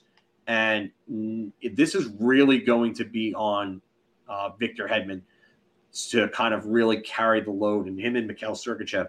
So if Andrei Vasilevskiy has a year like he had this year with that defense in front of him, Andrei Vasilevskiy is going to get a, a lot of votes again for the Vezina. So, uh, or or this could happen, and he takes a step back. That could be very well true too. That could happen, but I, I do think that I think voters, if he posts comparable numbers to what he did this past year, I think a lot of uh, a lot of Vezina voters are gonna are gonna take a look at that name and they're gonna be like, wow, it's Vasilevskiy. Had a great year, lost two guys, still putting up big numbers, and they're gonna give it to him. I think at that point. So I think it's gonna come down between um, Shesterkin and Vasilevskiy.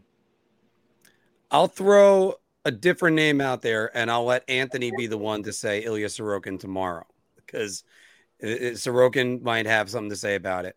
But I'm looking at a defense that just acquired a very good defensive defenseman. And I think that Juuse Saros is going to be in that mix. I knew and, you were going there. Yeah, because I, I, you know what? He was the only other guy that I even put in the neighborhood of Shesterkin at at his peak last year. And you're talking about Josi, McDonagh, um, Ekholm, Dante Fabbro, Jeremy Lauzon, and I mean they they it, that's they have the best six man unit in the league for my money. Yeah, I would and, and I can agree with that. Anyone that could challenge them in that. So you get that good six man unit. They played the defensive style. Saros might put up some really good numbers, and he he might get some looks. Uh, yes, dark horse is uh, Jake Oettinger. He's I like Jake Oettinger as a dark horse.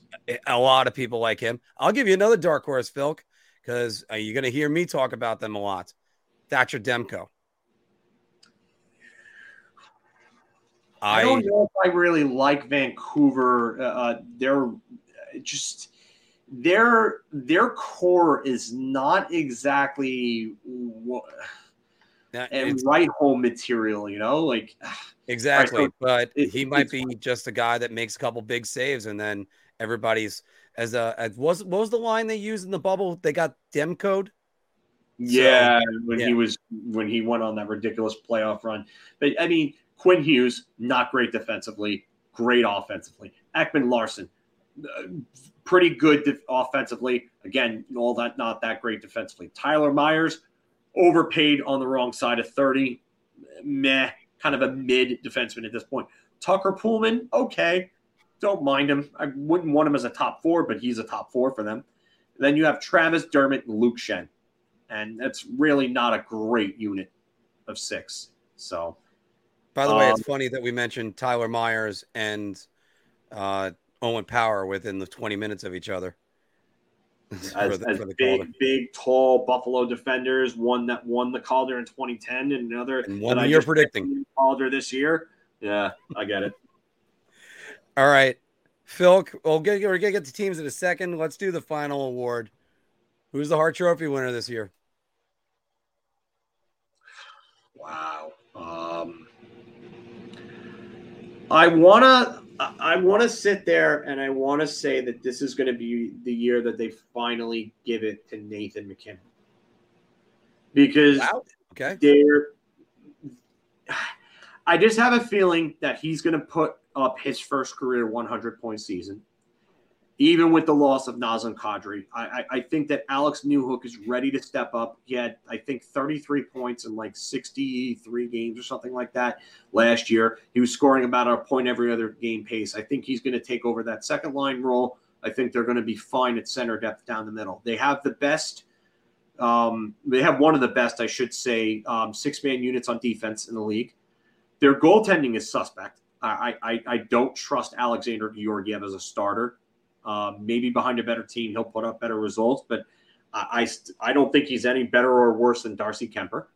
Um, but I do think that this is going to be the year that Nathan MacKinnon finally stays healthy, plays a full 75 to 80 games, scores 100 plus points. I would say maybe even 110 points, somewhere in that range.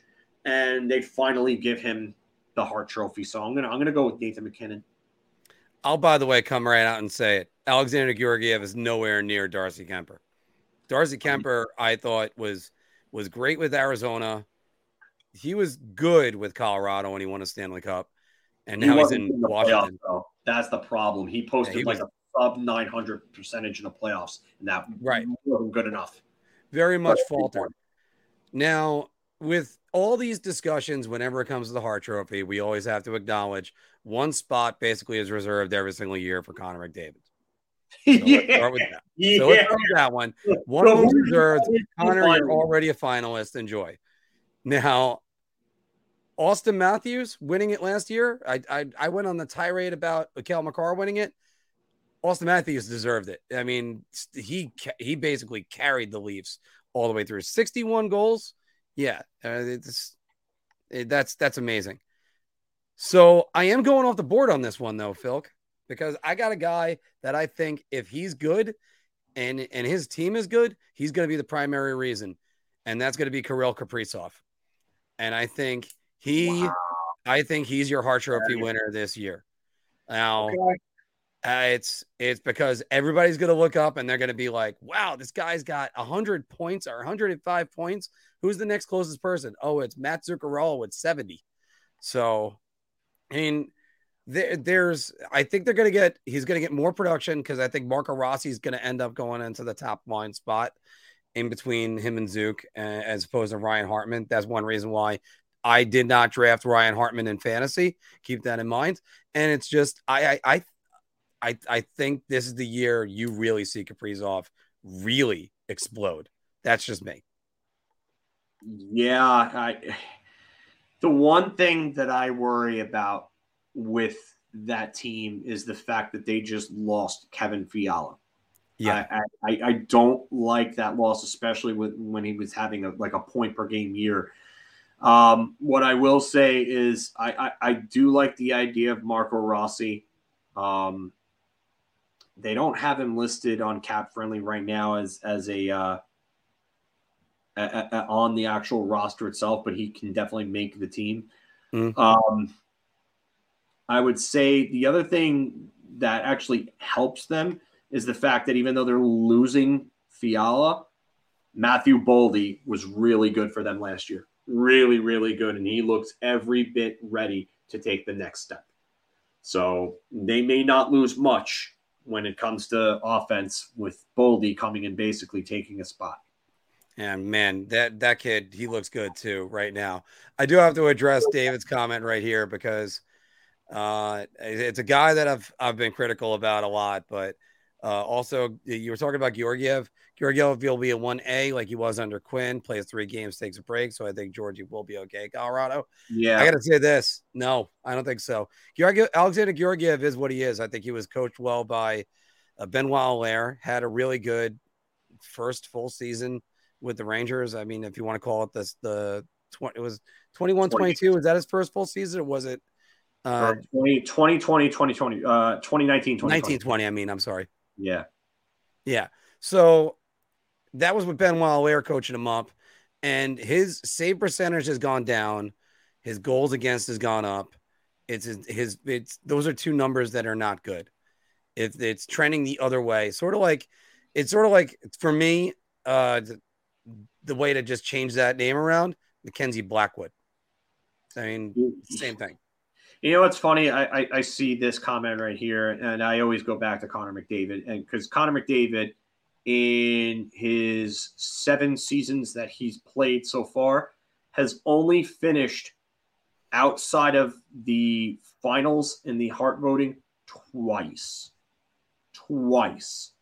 he he he uh, he in his rookie year in 2016, and he only played 45 games and had 48 points and then in 2020, when he missed six games and still had 97 points, he had 60, 97 points in 64 games. I think this could be the year where Connor McDavid has like some 140 point type year. And maybe he ends up winning the Hart again because this would be the first time somebody has scored 140 points or more, or more than 130 points, I should say, since Mario Lemieux in and Jaromir Jagr in 1996. So, I mean, McDavid is just head and shoulders above everyone. Only injuries are what knock him out of it, and that's what happened in 2020 when he was injured with his knee, and Leon Draisaitl ended up winning the Hart Trophy. So that's that's the only time I get him. Let's go to a couple teams first before we make the big one, Phil. Who's your surprise team of 2023? Detroit Red Wings. Um, I, I, definitely think they're going to surprise a lot of people. I think they're going to take a big step. They went and they got guys like David Perron, Andrew Copp, uh, Ben Chiarot. Ben Chiarot's playing with uh, Moritz Seider in preseason. So um, I, I just think that they went and added the right types of pieces that they needed. And I think this team is going to surprise a lot of people. I wouldn't be shocked if they make the playoffs. Okay. And I'm going to go with the Vancouver Canucks. I've been singing their praises all along. I thought at the end of last year, they were the most dangerous team outside the playoffs. And Bruce Boudreau coaches. That's what Bruce Boudreau does. Does. And I just, I'm going to go just say again, Bruce, there it is. Because now, are they going to be as good? Hard to tell. JT Miller going to get almost 100 points out of nowhere. Yeah, that's that's my big two concerns for me. Their defensive unit and then JT Miller scoring 99 points again. I, I don't see that. I could be wrong, but I mean, and as a he, center, not as a, I think he's a center, not a wing on that, on that team. So that's another one. All right. So your underrated team of 2022, 23. Underrated team. Hmm. This doesn't matter if it's a playoff team, non-playoff. Doesn't team. matter if it's a playoff team or not. A, a team that I think ends up no, because that's just a surprise team, a team that ends up being better than thought. Okay, the team that people are like overlooking right now. Then, yeah, but they were they're still good. Like I'll tell you, mine, mine's mine's Nashville. I, I think everybody's overlooking Nashville completely. I think, oh, I, I, think I Nashville's going to be real good this year. Right now, I, I, I, think people are sleeping on Boston, though. I, I, I think that they still have the makings of a playoff team. They just brought David Krejci back. Um, you know, I, I, I know that he's older, and you know it's he. It, it, what does he have left in the tank after not being in the NHL for a year? But mm-hmm. uh, I, I, still think they have pieces. Um, and, and they, I, I, still think they're capable of making a playoff team. So I think people are definitely sleeping on them. And Phil, lastly, who's going to be your most disappointing team of 22 23? Hmm. I'm going to say the Dallas Stars. Interesting. Uh, the they probably would have been my number two for surprise, but go ahead. the the reason I say that is you you lose John Klingberg, Mhm. and now Jason Robertson has such a big big year last year. You- You're you're gonna expect him to get what forty goals again, and and that might be a tall order. I mean, you- you're you're looking at so let's let's take a look at what they did last year in terms of scoring. Yeah, Robertson had 41 goals in in in in uh, 70, 74 games. He was a point per game at 79 points. Now you're, you're talking Joe Pavelski is a year older. Tyler Seguin is Tyler Seguin going to bounce back? Roope Hintz had 37 goals and 72 points. Huge year for him. Tyler Seguin's only what 31, and he had only 24 goals and 49 points last year. Is this the end for Seguin as like a top level player, or does he bounce back? Jamie Benn looks like he's just done. I mean, he had 46 points in 82 games last year. And I, I just, he hasn't come anywhere close to like where he was like years and years ago. Ever since 2018, he has just been on a, on a big, big downslide. So you, lose John Klingberg on top of that. So that's big offense, uh, a big chunk of your offense that you're losing because he's a 50, 60 point defenseman right there. Uh, Miro Heiskanen, you're still waiting for him to step up and become that dominant defenseman offensively. Like he he's been like a 30 or so point defenseman. Does he become a 50 point defenseman this year? Ryan Suter, 37. He's going to be 38, I think, pretty soon. Uh, Let's see his. Oh no, okay, so he he'll be 38 in January. So again, we talked about 37, that drop off year, right? Mhm. This could be this could be uh, that year for Suter. Colin Miller. Colin Miller's nothing special offensively. He had that 140 point year in Vegas. Jani Hakanpaa, okay, I like him. The key with their offense coming from their defense is really Thomas Harley. Does Thomas Harley step up and have a big offensive year for them? 30, maybe 40 points somewhere in that range. And then, you know, you have Jake Oettinger. And and I I don't know if this I don't I don't know if this defense is really good enough. And Pavelski is so much of a wild card for me at this point at 38 going on 39. Like that that's a lot to ask. Actually, well, he won't be 39 until next July, so you don't have to worry about that. But he's 38 years old. And that, that's a lot to ask.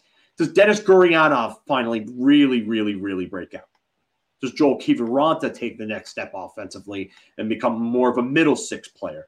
Uh, it just there's a lot of questions for me in Dallas, and I, I I don't know if they have the answers or the ability to answer them internally. Now, now you there's one name you didn't mention, and it's one I've always been critical on in the past because I get on him for year three and four when he's coaching a team. But Pete DeBoer in years one and two are is usually a great job. So that's where I think you might be right. And also, I have the leeway to also be right as well, because then all those questions you have, and then he somehow works magic and gets it.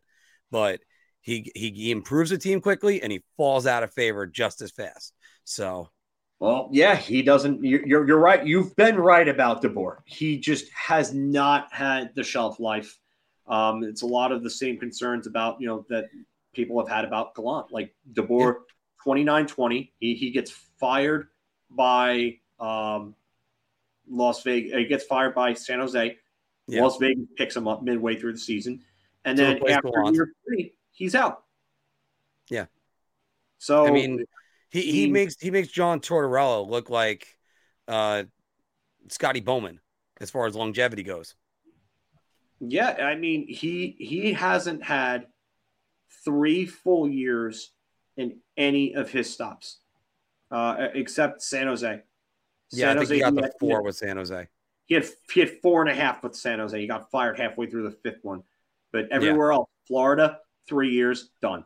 New Jersey, uh, three and technically three and a half years done.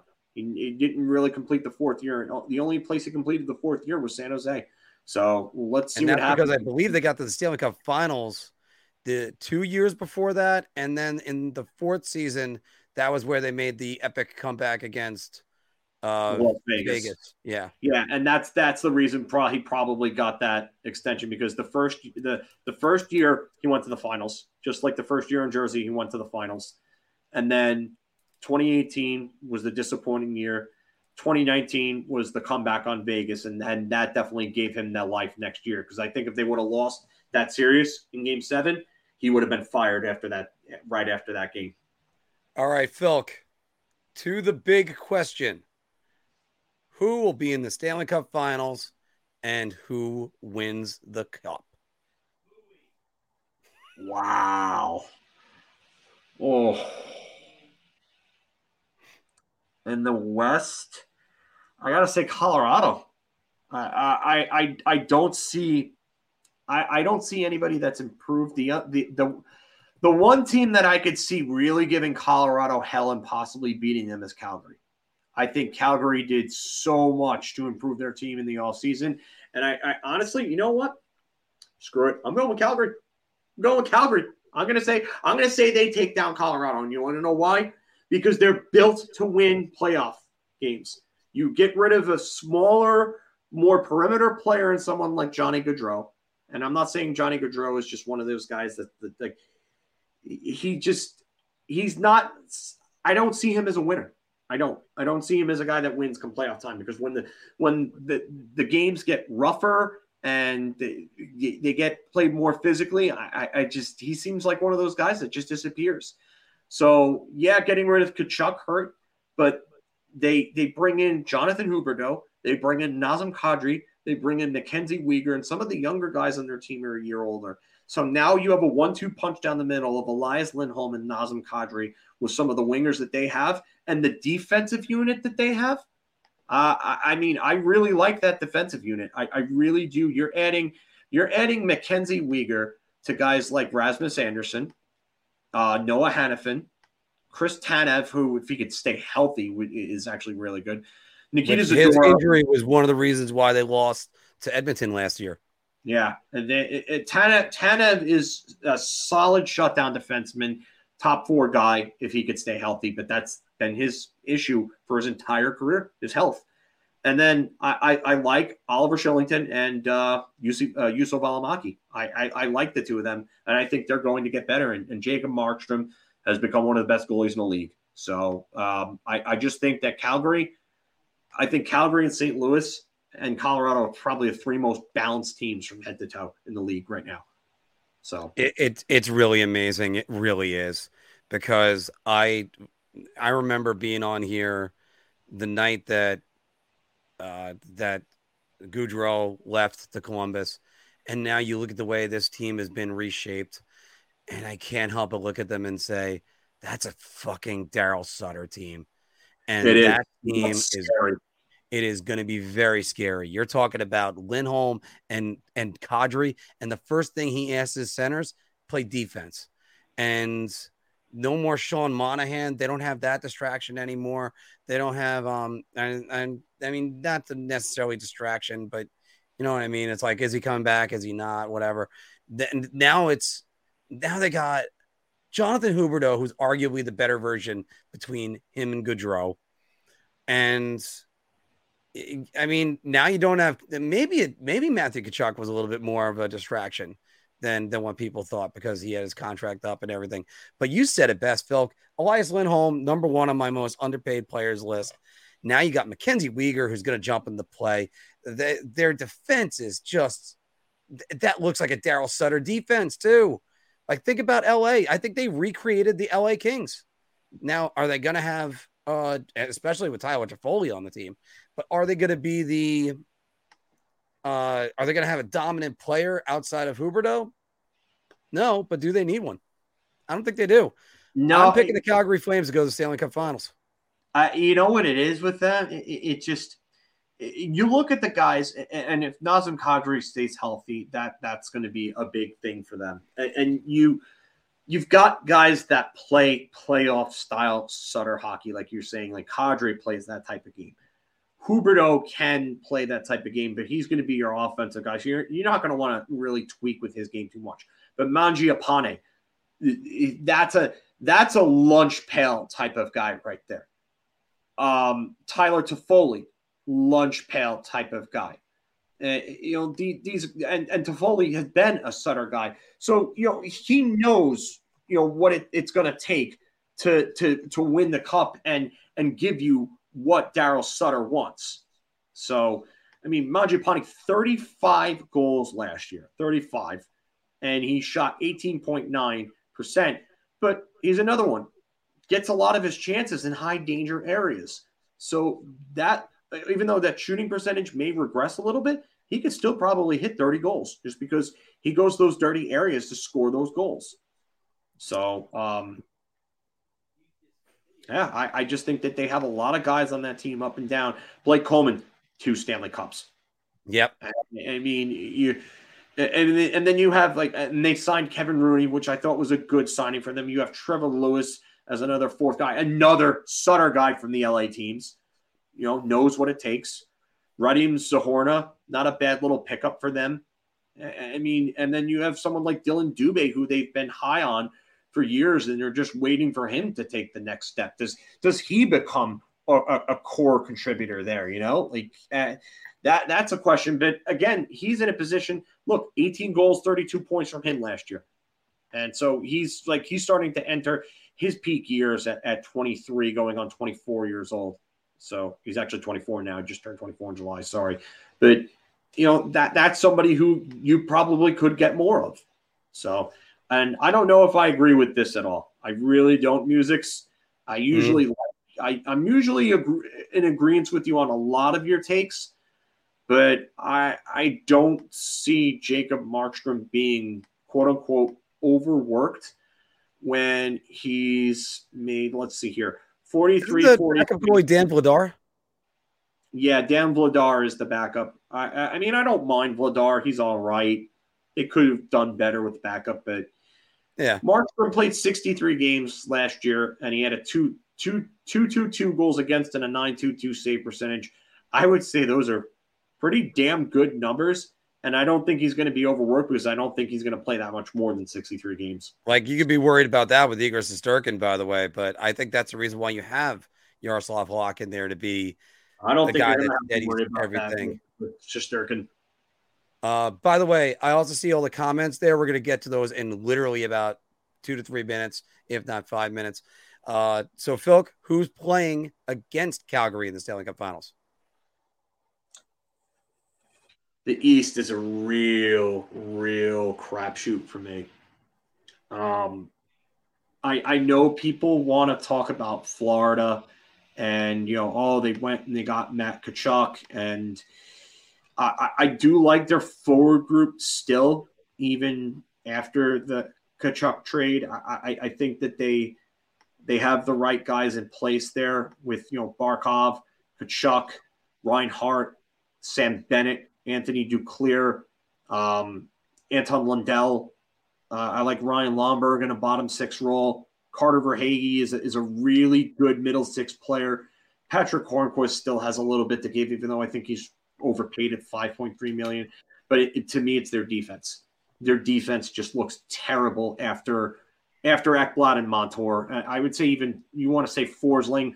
Okay, Forsling's decent. Forsling's yeah. decent. But Rad, Radko Gudas Okay, he's gritty, he's physical. Uh, you know, he'll he'll he'll keep people honest, but he's not really a good defender. Then you have Gabriel Carlson and Marc Staal. Uh, I I just I don't like. Yeah, that that's that's not really comforting for me either. Yeah. I mean, that's that's the reason why I'm sorry. I have to say this. I'm not trying to be a homer, but it's it's Calgary versus the New York Rangers, and you know something. Unfortunately, I have to say Calgary again. This was my prediction, by the way, last uh, postseason, but I I I don't see the team that's beating the Rangers at the moment, and it's not because I'm trying. I'm trying to find the reasons why.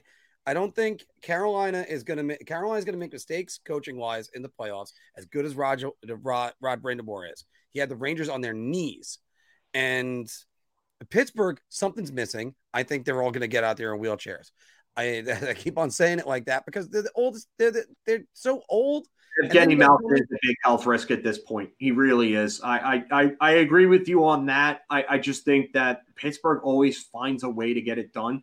Um, Yeah, but I don't see them doing it in the playoffs. They haven't won if if they haven't won a playoff series unless they've won a Stanley Cup since 2014. That's weird. Wow. Wow. Yeah. Yeah. The last time they won a playoff series in a non in a non cup winning year was they wait. They beat Columbus and then lost to the Rangers. No, yeah, I know that. But um 2018. Who did they hold on? Ah crap. They lost, to, they lost to the Capitals in the second round. Second round, yeah. Because the All right, still, still, they've won one playoff series. Is winning two Stanley Cups. Yeah. So, I, I mean that that's that's that's not that's not good. Yeah, they they beat the Flyers and then they lost to the Capitals. Yeah. So um that's why it's always good to have assistants or people that are yelling at me in there. No, I had to I had to go look that one up because I was about to say because I, I, I was I knew that they lost the Capitals, but I couldn't remember if that was the first round or the second round. And I, I was about to say I thought I remember that being the second round because Washington went on to face Tampa Bay and then Washington beat Tampa Bay because I I kept we all had to root for Tampa Bay to get that first round pick. Yeah, that actually first round pick that year. So um yeah. And then, yeah. and then Ovechkin wins the Stanley Cup no, my birthday. No, no, no, no, no, no, no, no. I'm gonna cut. I'm gonna cut you off right here. I'm gonna cut Dave off right here. Markstrom did not lose to Mike Smith in playoffs last year. He lost to Connor McDavid and Leon Draisaitl. Let's not get it twisted. Because Mike and Smith. Let's also say something else with that. Mike Chris Smith Tanev was out was huge. Chris Tanev Connor being out for McDavid- was huge, Phil. Connor McDavid is the last player in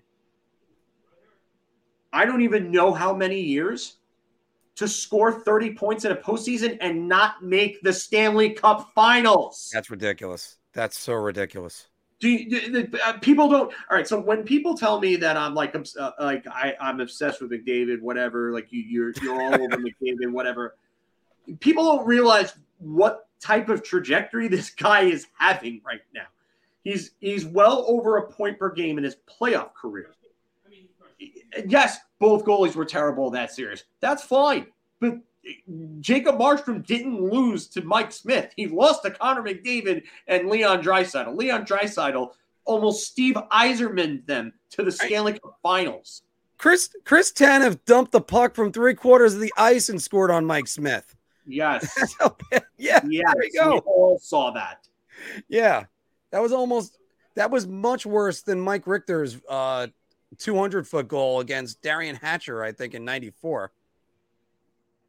Kevin Shane- Hatcher. Thank you, Kevin Hatcher. Yeah, Kevin was on the Capitals, not Derian. Yeah. Derian was the star. Uh, well, the, the, so much information in here, and I haven't even started drinking yet. No, So- and you and you know what the the the worst part about that, the, the- actually the worst one I think I've seen with that was either in the in the playoffs it was Lidstrom and Cloutier in 2002, the 60 foot slap shot, Mhm. and or during the regular season Rob Davison on Vesa Toskala in that in that Islanders Leaf game in 2008. That was terrible. Jeez.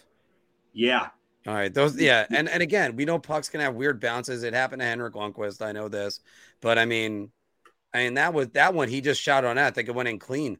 So Ga- ga- game two of the 2013-14 NHL season, uh, Ryan McDonagh and Jonathan Quick. Remember that one? yes, Bounce Yes. off the board. he actually stuck out the stick. It hit off and went through the five hole and in. Yep. Yeah. So Filk, who's your Stanley Cup winner? I haven't even picked a team out of the East because I'm just. Oh, so that's right. All right, go ahead. What's your team out of the East? And I just said before that I don't think the Rangers will will get back to the Stanley Cup Finals, and you're like you're trying to convince me to make a homer pick here. Well, Uh. again, I'm trying to find the team they're playing against. I'm, I'm not It- seeing it. I think if the Rangers make deadline moves and they go and get like a big right winger, it may, doesn't even have to be Patrick Kane necessarily, but like if they go and they get a, a, big right wing, uh, you know, sniper or you know just a, a, facilitator on the right wing, to help them out and, and Mhm. to play with Zibanejad and Kreider if Lafreniere doesn't end up being, you know, kind of uh, figuring it out there. I, they would be a really, really, really tough team to beat. I, I, I do agree with you because you're, you're facing Igor Shesterkin in a seven game series. And you saw what happened to, to, to two different teams that thought that they had Igor Shesterkin figured out in a seven game series and they lost. And I And thought he was gassed. I thought he was done. Yeah. So, um, Because also, let me throw this number out of you because I think it's going to get better for them this year. 29 times last year, they allowed one goal less. Yeah, that, that is a number that could actually get better. I mean, without without garbage like Nemeth in the lineup, yeah, that, that could Yeah. get better. Um, And they hemorrhaged shots early in the year. Yeah, uh, I, I agree with Dave here. Carolina, their their their goaltending is is not good. I think their overall defense might have improved with losing somebody like Tony DeAngelo and replacing him with Brent Burns. And I'm not even saying Brent Burns is a great defenseman. I just think Tony DeAngelo is so bad defensively that Brent Burns is a massive upgrade just in the addition by subtraction department. Yeah. Um, Like he won his Norris because of offensive stats Offense. more than anything. Yeah, he didn't win because of his defense. Jaccob Slavin's one of the three best shutdown defenders in the league, bar none. Um, maybe even the best. Uh, Brady Skjei is Brady Skjei. I mean, you can just kind of laugh at him, whatever. Um, Brett Pesce is pretty good, legitimate top four defenseman. But Ethan Bear, Calvin DeHaan, Grigory Dronov, Dylan Coghlan, Jalen Chatfield, none of these guys do anything for me after that. So I, I don't know how Carolina really is on defense overall. And then replacing Trocheck. Remember that. Yeah, and then you you now now Jordan Staal's got to step up and either be the second line center, or is it Paul Stastny is the second line center, or is Marty Necas going to abandon right wing and play center? Or is Seth Jarvis going to move to second line center? Uh, I mean, Seth Jarvis is really a right winger, but I mean, Yeah. you're you're not. I don't I don't think you're going to move him off right wing. But don't again, gonna- I, I wouldn't do that either. That top line was so good. Yeah, but they're also like four million dollars over the cap. So I mean, and uh, well, L, uh, Jake Gardiner's going to get LTIR, so that'll be figured out. And Max Pacioretty is going to be on LTIR to start the season, so they'll actually be fine there. But um, yeah, I, I I just I don't know if Carolina really got better. They may have offensively when Pacioretty gets back, but again, how much time is he going to miss? and how is he going to be when he gets back? So, um, and especially on a Achilles injury. Yeah, that's that's not good. Achilles No. injuries are tough. Ask Erik Karlsson about it. It took him a while to recover from that one. Uh, I, Tampa Bay, I, I don't really like their group anymore after this year.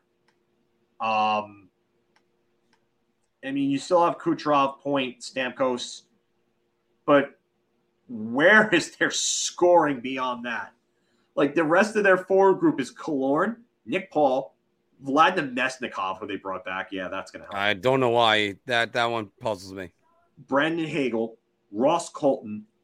I mean, they don't have anybody that's going to really come up like prospect wise. It's really going to do anything for them. They have Anthony Cirelli too, but I, I think he's he's starting the year on injured reserve, so I, he's going to be out for a while. I don't know how long he's going to be out for, but that's your number two center right there, out for a, a significant amount of time. Now, do you have now you have to move Brayden Point or Steven Stamkos back to center? That changes up your offense quite a bit. I mean, when Cirelli gets back, that's going to help, but they do not have a great offensive group out outside of their, I would say, top five forwards. So, um, and their defense took a drastic hit. So I'm not really scared of them. I'm not scared of Florida's defense. Um, and uh, Bobrovsky isn't the same goaltender that he was, you know, in his, in his Vezina days. So you might be right. Maybe the Rangers do come out of the East. I, I, And- I mean, and- And again, Phil, it's like, guys, give me a give me an excuse not to make the Rangers. it's it's like I would be a bad fan if I don't pick the Rangers, but at the same time, I, I'm just I don't know. Like, screw it. I'm, I'm gonna go Rangers. Screw it. Screw it. You know, it's like, what choices do we have left? What choices do we have? I, I'm, I'm ruling out everyone I can it. because I- here's I- the other I'm- thing.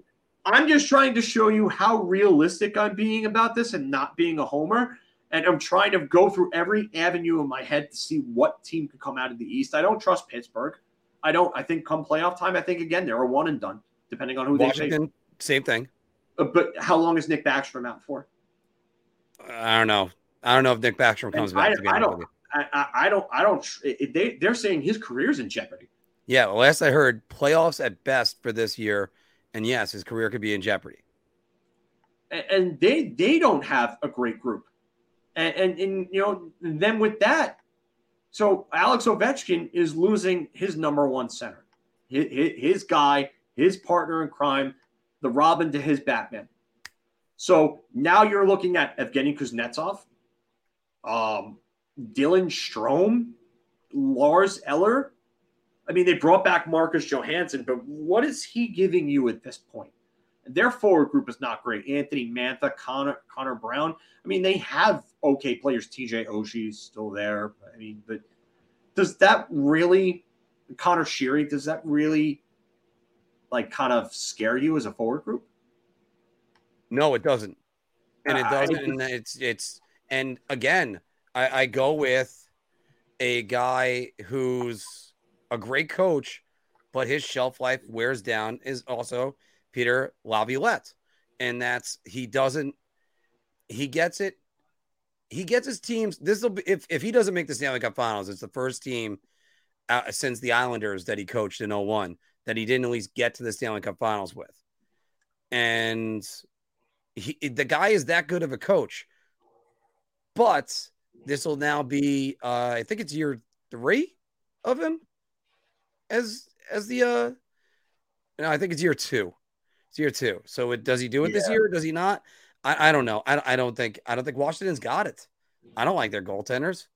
Uh, Charlie Lindgren and Darcy Kuemper, like, okay. Uh, and, and Kuemper is a guy that played on a behind a, a pretty good unit in Colorado, and they he still wasn't great, and he and he and he was posting sub 900 save percentage in the playoffs. Tom Wilson is also out on injured reserve. Carl Hagelin. All right, so they're missing three guys. They're missing three, I would say, so, two really important guys and a somewhat important guy right now. So that this group is is an incomplete forward group, but one of them is going to be out for probably the entire year. And then the other one, I don't know how long. Uh, the other two, I don't know how long Wilson and Hagelin are going to be out for. You know that Now, that I, and I know we're gonna we're gonna wrap this up soon, and also get a quick Q and A from you guys because well, we are getting kind of late in the night. But uh, I do have to ask you this, Filk, if you can pop up the Washington Capitals schedule on your on your phone or wherever, because I'm gonna ask you to give me a date that Alexander Ovechkin scores the 800th goal of his NHL career. All right, so um, Ovechkin scored 50 goals, and that's another thing I was going to talk about. Ovechkin had 50 goals and 90 points this year. 90 points is the most he's had since 2009 2010, where he had his last 50 50 100 season. Mhm. And that that's a long time to go between 100 point and 90 po- or between 90 point seasons, I should say. He's got 20, he's 20 goals away. Um, I'm trying to look at it.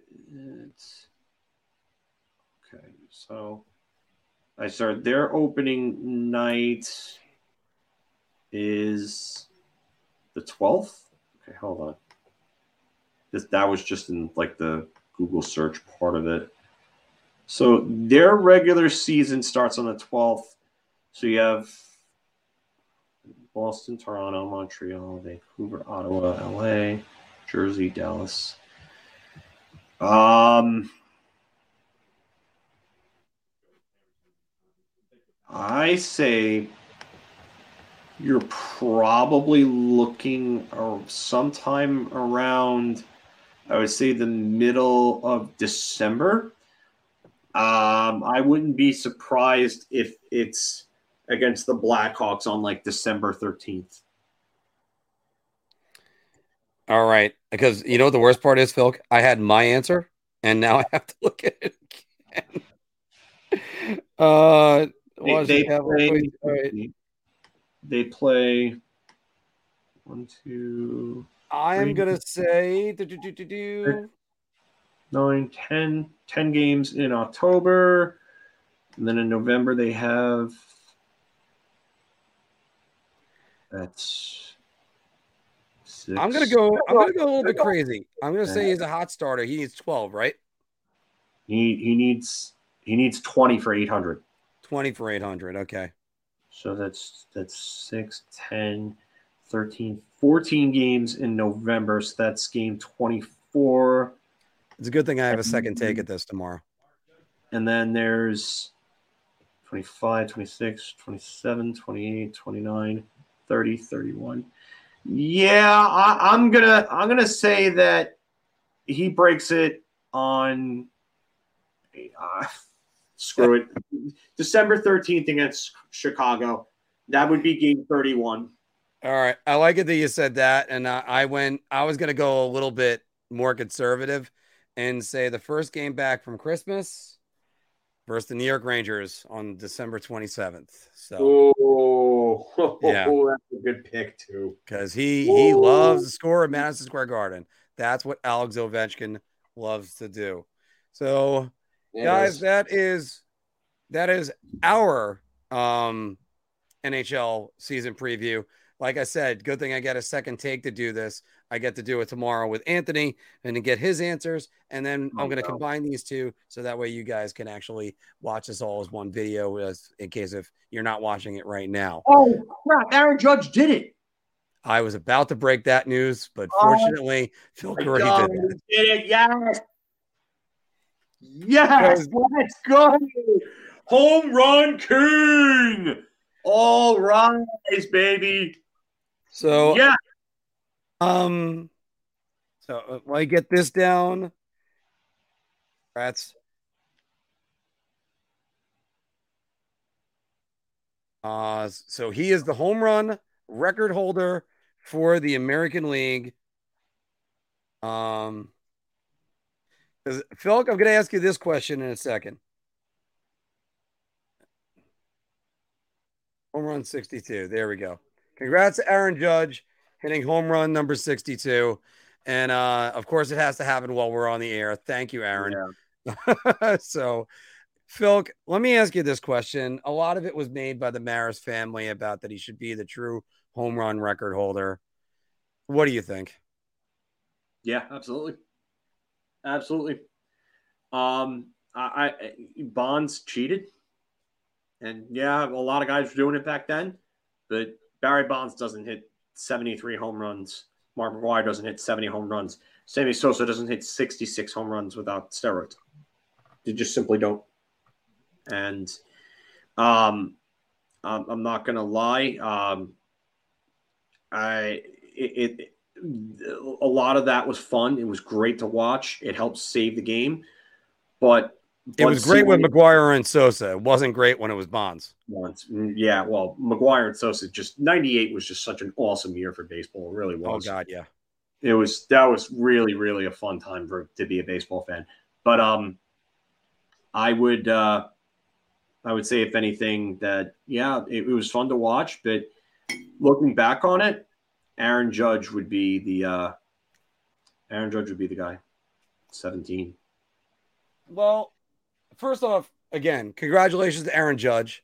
I think that this is one of the one times that there isn't anyone even close to him. Because what people might forget is Sosa and McGwire were going back and forth. Bonds had Luis Gonzalez, Maris had Mantle, and Ruth did it all by himself, but he had Lou Gehrig right behind him as far as a run producer. Lou Gehrig uh, in 1927, 176 RBIs. I believe that's fourth most all time in American League history. He had a he it. 186 RBI season, I believe. In, And he did that afterwards. Yeah, he has. He He's did got more than that. Hack Hack Wilson, I think, is the record. 191. 191, yeah. So He actually got an extra RBI about 80 years later. By the way, the Hack um, Wilson. wow. I did not know this. Yeah, they they went through the record books. That's why a movie like, by the way, Mister Three Thousand exists because they go, wait a minute, those weren't hits. Um, uh, you know what? I'm gonna cut you off. This right here, okay. I totally agree that Bonds and Clemens should be in the Hall of Fame because they had Hall of Fame careers before steroid use. And, and then they, we know when they did steroids. We, we you can tell when they did steroids. When Barry Bonds came back and was twice the size and his head grew, you knew he was doing steroids. Um, so Barry Bonds, what he did in San Francisco up to 2000, you know was clean. It was mm 2001, or even if you want to point and say 2000 when he came back in 2000 and he was a little bigger and he hit 50 home runs for the first time in his career in 2000. You want to, you want to say 49 he had that year. Yeah. But exactly what you're pointing at. Keep going, Phil. But Barry Bonds, up to that point, was a, uh, I believe, a three-time MVP. He had over 400 career home runs. How many Gold Gloves, Silver Sluggers? Barry Bonds. Barry Bonds would have been one of the best players of all time without steroids. Didn't need him. Didn't need him. And, and, and the same for Roger Clemens. Roger Clemens didn't need steroids. He didn't. He he had a he was on a Hall of Fame trajectory, and it's sad, but they did it. But Aaron Judge, to me, is the real home run king. Sorry. And let me just say this though. Unfortunately, it's I think the key words of that sentence is to you, because first off, he already is. He's the American League home run champion. There is nobody that could take that away until it, it's done again first things first, you can't you can't overlook the fact that the balls went over the fence, and eh, eh, you also can't help but argue this. You don't know about the pitchers that were on steroids at the times when Barry Bonds was hitting those home runs. But I, I gotta agree with what Phil said. And first, let me start with Mark McGwire, who is probably he. I still love Mark McGwire. I still do. I I I, I watched him as a rookie, hit 48 home runs. I I love this guy. He was such a great character, great cameo on The Simpsons as well. So same thing for uh, not so much Roger Clemens. I was going to give Roger Clemens a credit on that, but no. But okay, but Phil, Mark McGwire definitely would not have hit 40 home runs. Uh, sorry, 66 or 70 home runs without steroids and he was injured a lot. And that's why you hear the, the guy say, I was just trying to get back to my team. Well, you're doing things to make sure you get back to your team by cheating. So there you go. Unfortunately, that's how it is. So I don't want to ever hear that from any player. That being said, Barry Bonds, Gary Cohen said this uh, in like the mid 2000s. Barry Bonds is an American tragedy because that guy was the greatest and was going to be, he was already an uh, all MLB Century Team player. And he took steroids. He was at the top of his game. And my goodness, and there are guys, there are guys that even say it to, to this day. Everything about it gets better. Your eyesight gets better. And your eyesight is probably the most important thing to a baseball player so you can find the seams faster. I mean, do you think Ken Griffey Jr. wish he took steroids? Whether or not you believe he did or he did, I don't think he did. No, um, he did. what about eh, we can go with a lot of guys that are in there. So again, look, I think by the way, there is something driving Aaron Judge this year, and it's not steroids. It's because it we'll say it's need a new contract itis.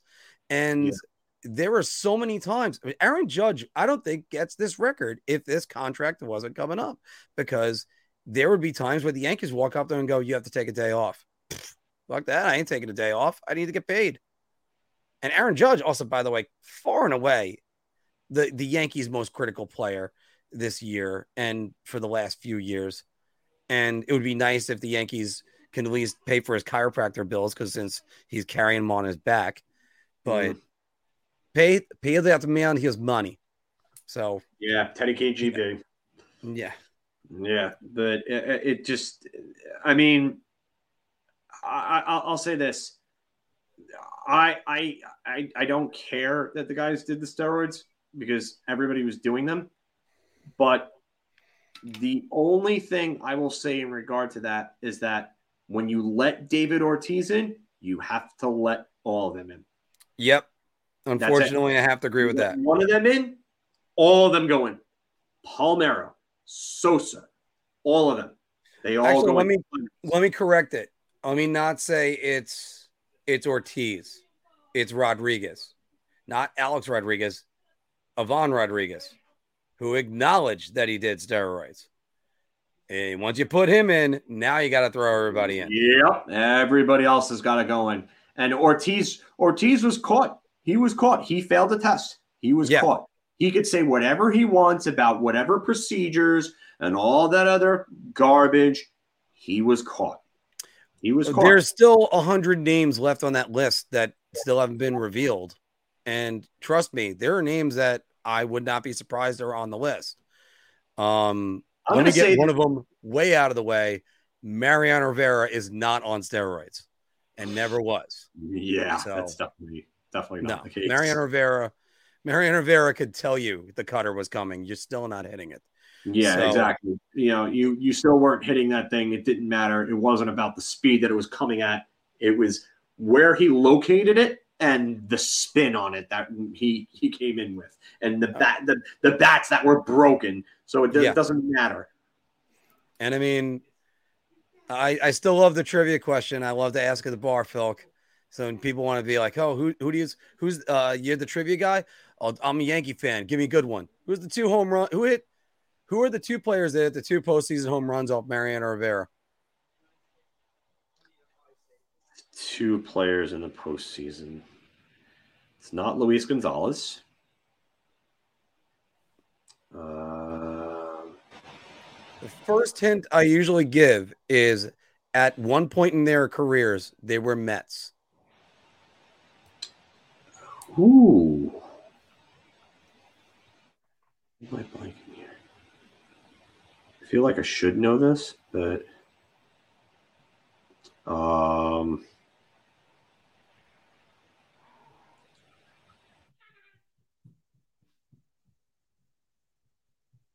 not Carlos Bel uh Carlos Delgado, right? No, not Carlos Delgado. No. Hmm.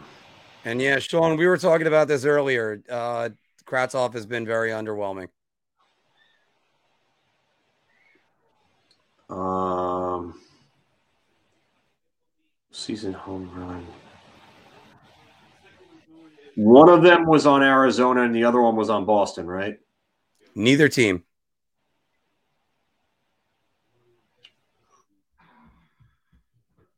One was on Florida. John D. Lee, how you doing? No.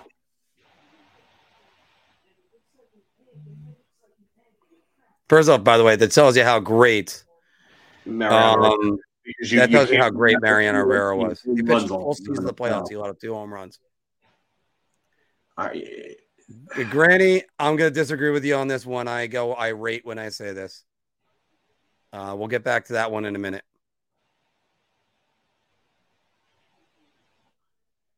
uh, I, I give up. Okay. The second hint I give is that none of them were after the year 2000. And I Wow. usually follow it up with uh, the first guy, his brother also played for the New York Mets.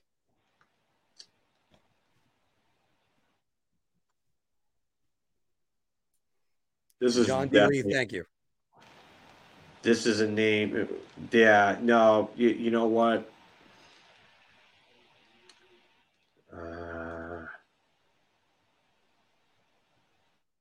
Carlos Baerga? It was, hold on, it was by someone on Cleveland in 1997, Sandy Alomar Jr. That won the division series. Oh, wow, yeah. Oh, Jeez. Granny, I'm, I'm going to come back to Pete Rose in a second So, because I so got animated with it. that was the last one, then, right? He was the first. He was That was the first. 1997. He played for the Mets in 2007. No, I know that. Still a coach. So the last one is still in the year 2000. The last one is in the year 2000. Was he on the Mets when he did it?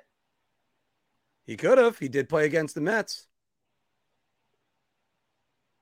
It's not Piazza, right? It's not Piazza. Edgardo Alfonzo? Nope. Alfonzo was on base. Piazza homered off of Jeff Nelson earlier in that inning. So now I'm telling you, it's the Mets. Yeah, and, and I figured as much. It's not Jay Payton, right? Ding, ding, ding, ding, ding. It is Wow. Jay Payton. Jay Wow. Payton with a three run home run. Wow, I can't believe I got that on a guess. Yeah. Uh, Jay, that's a uh, total guess. I believe Zeile, I think Ventura struck out. Zeile walked. I think Agbayani had a hit, and then it was Payton with the home run. So, yep, there is John Delay saying there's a reason why you're holding the belt, John. And I'm Unfortunately, looking. Phil, Phil, we're trying to wrap this up, but and we're supposed to take more hockey questions. Thanks for breaking this news, Aaron Judge. But Phil, I got to go back to this one because Granny, Granny got me on it. Uh, where is it? Oh, here it is. Pete Rose should be in the Hall of Fame. Your take on it first. Yeah. Um, by the way, NP, it is the first time we're seeing you on here. Welcome to the show. no, no, Nick, Nick, Nick is a long time. Uh, Nick is a long time viewer. All right, then in that I- case, Yeah, Nick, Nick's a long time viewer. Nick actually, we met Nick at the uh, preseason game last year. oh yeah, okay, He he was hanging out with us outside. So, all right, um, all right. So Phil, your thoughts on Pete Rose? absolutely Hall of Famer. There's no reason he shouldn't be. Uh, I, I, I hate the fact that he's not in the Hall of Fame. And, and every, oh well, he bet on the game. One, you have no proof of what, if he was betting. If he was throwing a game, okay, but there's nothing that they've shown that's found that he's throwing the game. So why would you not want to bet on your own team to win? If he was throwing a game, okay, fine. It's not like the the, the Black Sox scandal. That's completely different. This is a completely different story. Um, I, I'm I'm all for Pete Rose being in the Hall of Fame, and I You, think uh, it'll happen bet on a after game, away. You ever bet on a game or fantasy football? Yeah, I played fantasy football a lot of times. I played Scream fantasy hockey TV? too. What's up? Scream at the TV when uh, you need a guy to do something. I scream at TV when I don't bet on it. That is true. I, I am his bartender. Yeah. Um, Phil, now imagine you're the manager of that team. Now imagine, uh, I I'm trying to pick think of a guy that pitched for them back then. I think it was Kenny Rogers pitched for them, uh, during uh, Pete Rose's time, and he bets on Kenny Rogers, and uh, he just comes in. He just doesn't have it that day. Skip, I don't have it. Come on, Kenny, I really need this. All right. Well, you know, he finally takes him out of the game, walks over and uh, uses a reliever that's been pitching three straight days and jeopardizes his career or stretches things a little bit too much. You're a manager of a team. You shouldn't be betting on the fucking team you're managing. It's just, it's a conflict of interest. It's something that it. shouldn't be done. Now, by the way, I love the argument. You bet on his team to win. Did he bet on him 161 games? He did not. no, he did not. He did not. So in that case, as soon as you don't bet on your team, you're telling everybody else you have no confidence in them. That's what you're doing with that. So again, it's inside information, however you want to slice it. Was he a great player and a great hitter? Yes.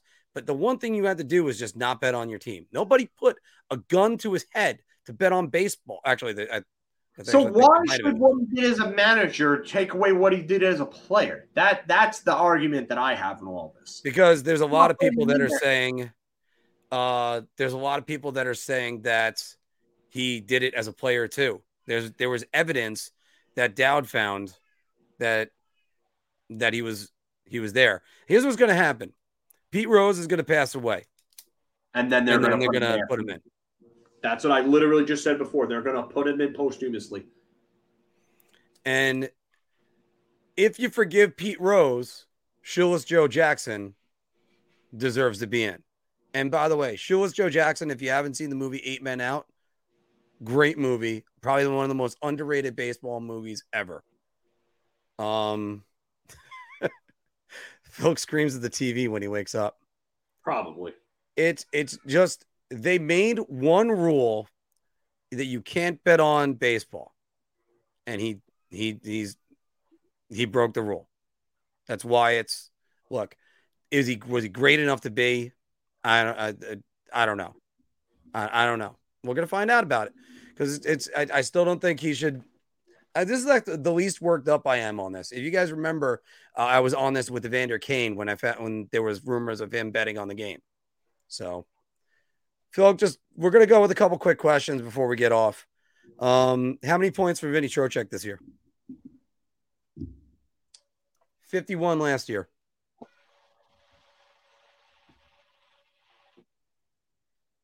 I'm to say somewhere between 55 and 60. 55 and 60. Yeah, that, that, that, I think that's reasonable. And again, uh, he had 51 last year. Strome at 53. I think Trocheck's a better player. I still want to use him more of a, de- a defensive role because I, I think matchups are still where the Rangers have to get that clear. Uh, David saying, I think Ottawa, Detroit, or Detroit and the Penguins take the wild cards. What do you think? I think Detroit and the Penguins. I I, I don't think Ottawa's there yet, and I, I don't trust their goaltending. I just don't. I, I I like what they have going on. Otherwise, up front, I mean, you, I, I believe that Stützle is ready to take that next step and, and, and be that big time offensive producer. I, I think that's going to happen this year. Um, I don't know if Josh Norris is going to score 35 goals again, but I, I do see him being a, a, a, player. You bring in Claude Giroux, even though he's 34, I still think he could score 60 plus points for them. Drake Batherson is on the on the upside. He's on the uptrend. Mm-hmm. I mean, bringing as Tyler as he doesn't Motte. get tripped by a goalie. Yeah, I mean, um, Tyler Motte you brought in for your bottom six. Dylan Gambrell, Austin Watson. I like those guys in the bottom six. Matthew Joseph's a good middle six player. Shane Pinto is another guy that can come up. Alex Formenton, uh, he needs a contract, but I, I, I think they're going to give him a deal and he'll be good. And then their, their defense, another guy that we haven't talked about for rookie of the year for Calder, and I could honestly see him being a guy that could win it as well, especially if Ottawa somehow makes the playoffs. Jake Sanderson. Yes. Sanderson is a phenomenal, phenomenal skater. He really is. And he's good defensively, played at North Dakota, my favorite college program. Probably better um, skater than his dad, and that says something. Yeah, he, I think he might have better edge work than his dad did. His dad might be a faster straight line skater, but I mean, it's it's still close, and I think, I think when it's all said and done, Jake will probably be the better skater of the two. But um, Jake is really, really good. Uh, By the way, own. David did also point out Toronto and Edmonton. Uh, Canada wins the Stanley Cup. Uh, what do you think about all, all those two teams? Yep, I'm having that trouble too. When it comes to Toronto, Toronto, by the way, I think they got the third best odds to win the Stanley Cup. What the hell is Vegas smoking? because I can Phil, can you even think of a team that made the Stanley Cup finals without winning a playoff series in the previous five years? It's the same group of players. I mean, I like that they added and worse goaltenders. And, and Calle Jarnkrok and and Nick Aube-Kubel. I like. I, I like those two additions. I really do. But secondary scoring has been an issue for Toronto.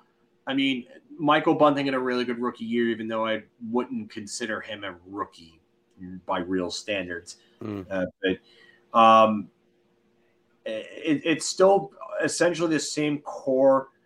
I mean, Rasmus Sandin just got his new deal.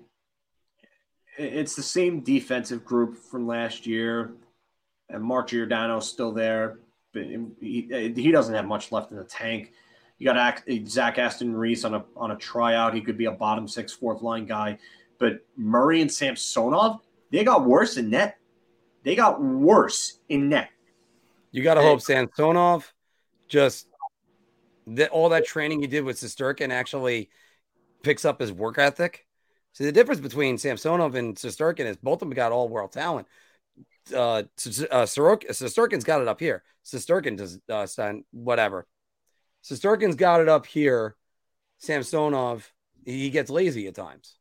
So I don't know if it's it's lazy or if it's just the fact that he's just not as good as many thought as a prospect. Like, remember how hyped up Yaroslav Askarov was? Yep. In his draft year, and and and he, his development has not gone nearly as well, and he didn't look good in the World Juniors. The last one he was in, I, I mean, I don't know. I, I I, I just I don't buy Washington in net, and I, I definitely do not buy Ottawa in net. Ottawa is just oof.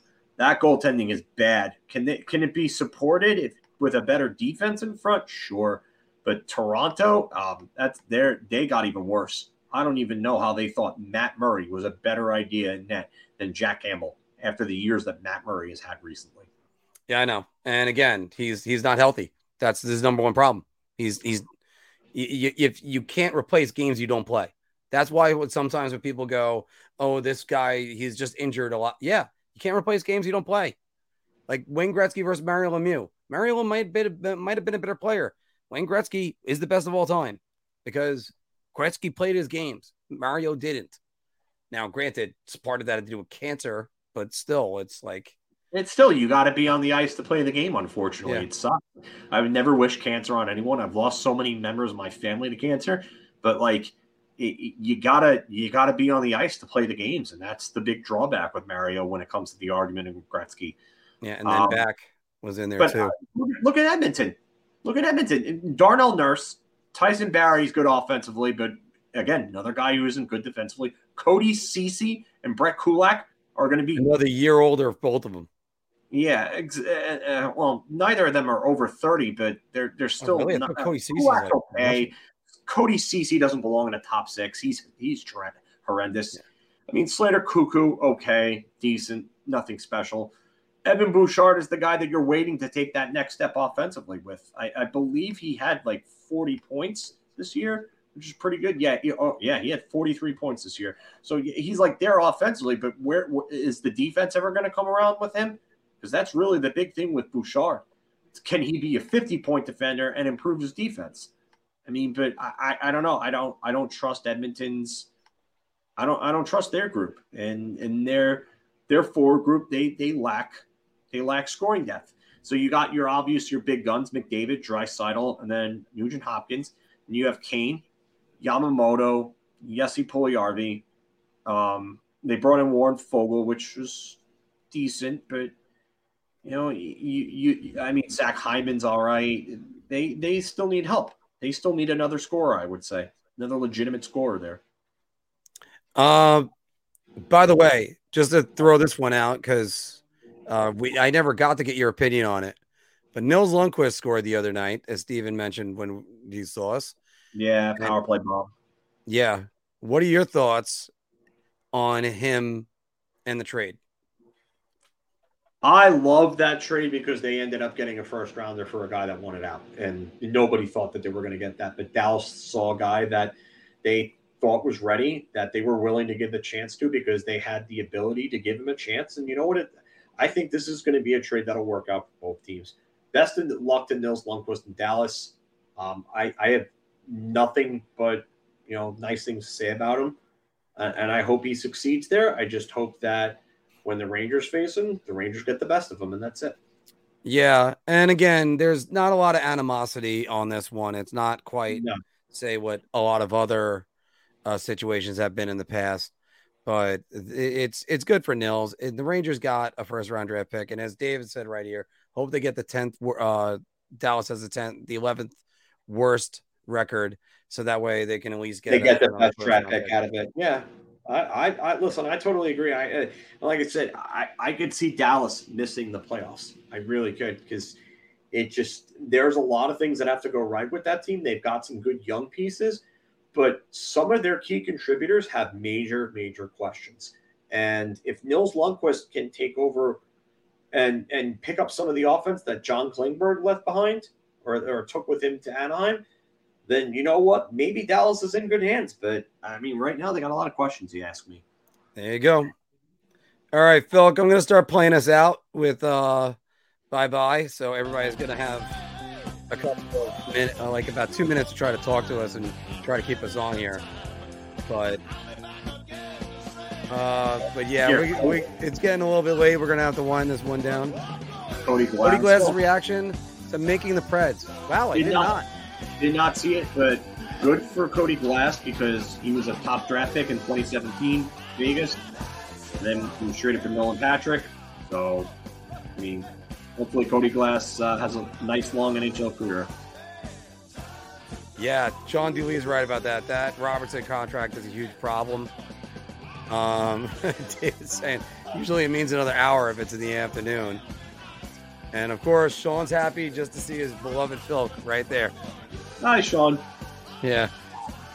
I Oh, saw I'm John happy seeing everyone. saying hi and some others saying hi. Didn't get to say hi to everybody, but definitely feels good to be back. And I will actually be back with you guys. Uh, we'll be doing more weekly stuff. I think we're aiming for uh, Tuesdays, is it? Yeah, Tuesdays. I thought it was Wednesdays. Wednesdays uh, at 6:30. We're going to do Wednesdays. Okay, so then probably we're we're probably going to do Wednesdays around like six thirty. Um, it'll be the three of us back together again. So will be huge. Which will be people much better. goal this year. I'm, I'm there for that one, buddy. I'm there. For Yeah, that one. I, I got to tell you, I I want to I want to earmark that one.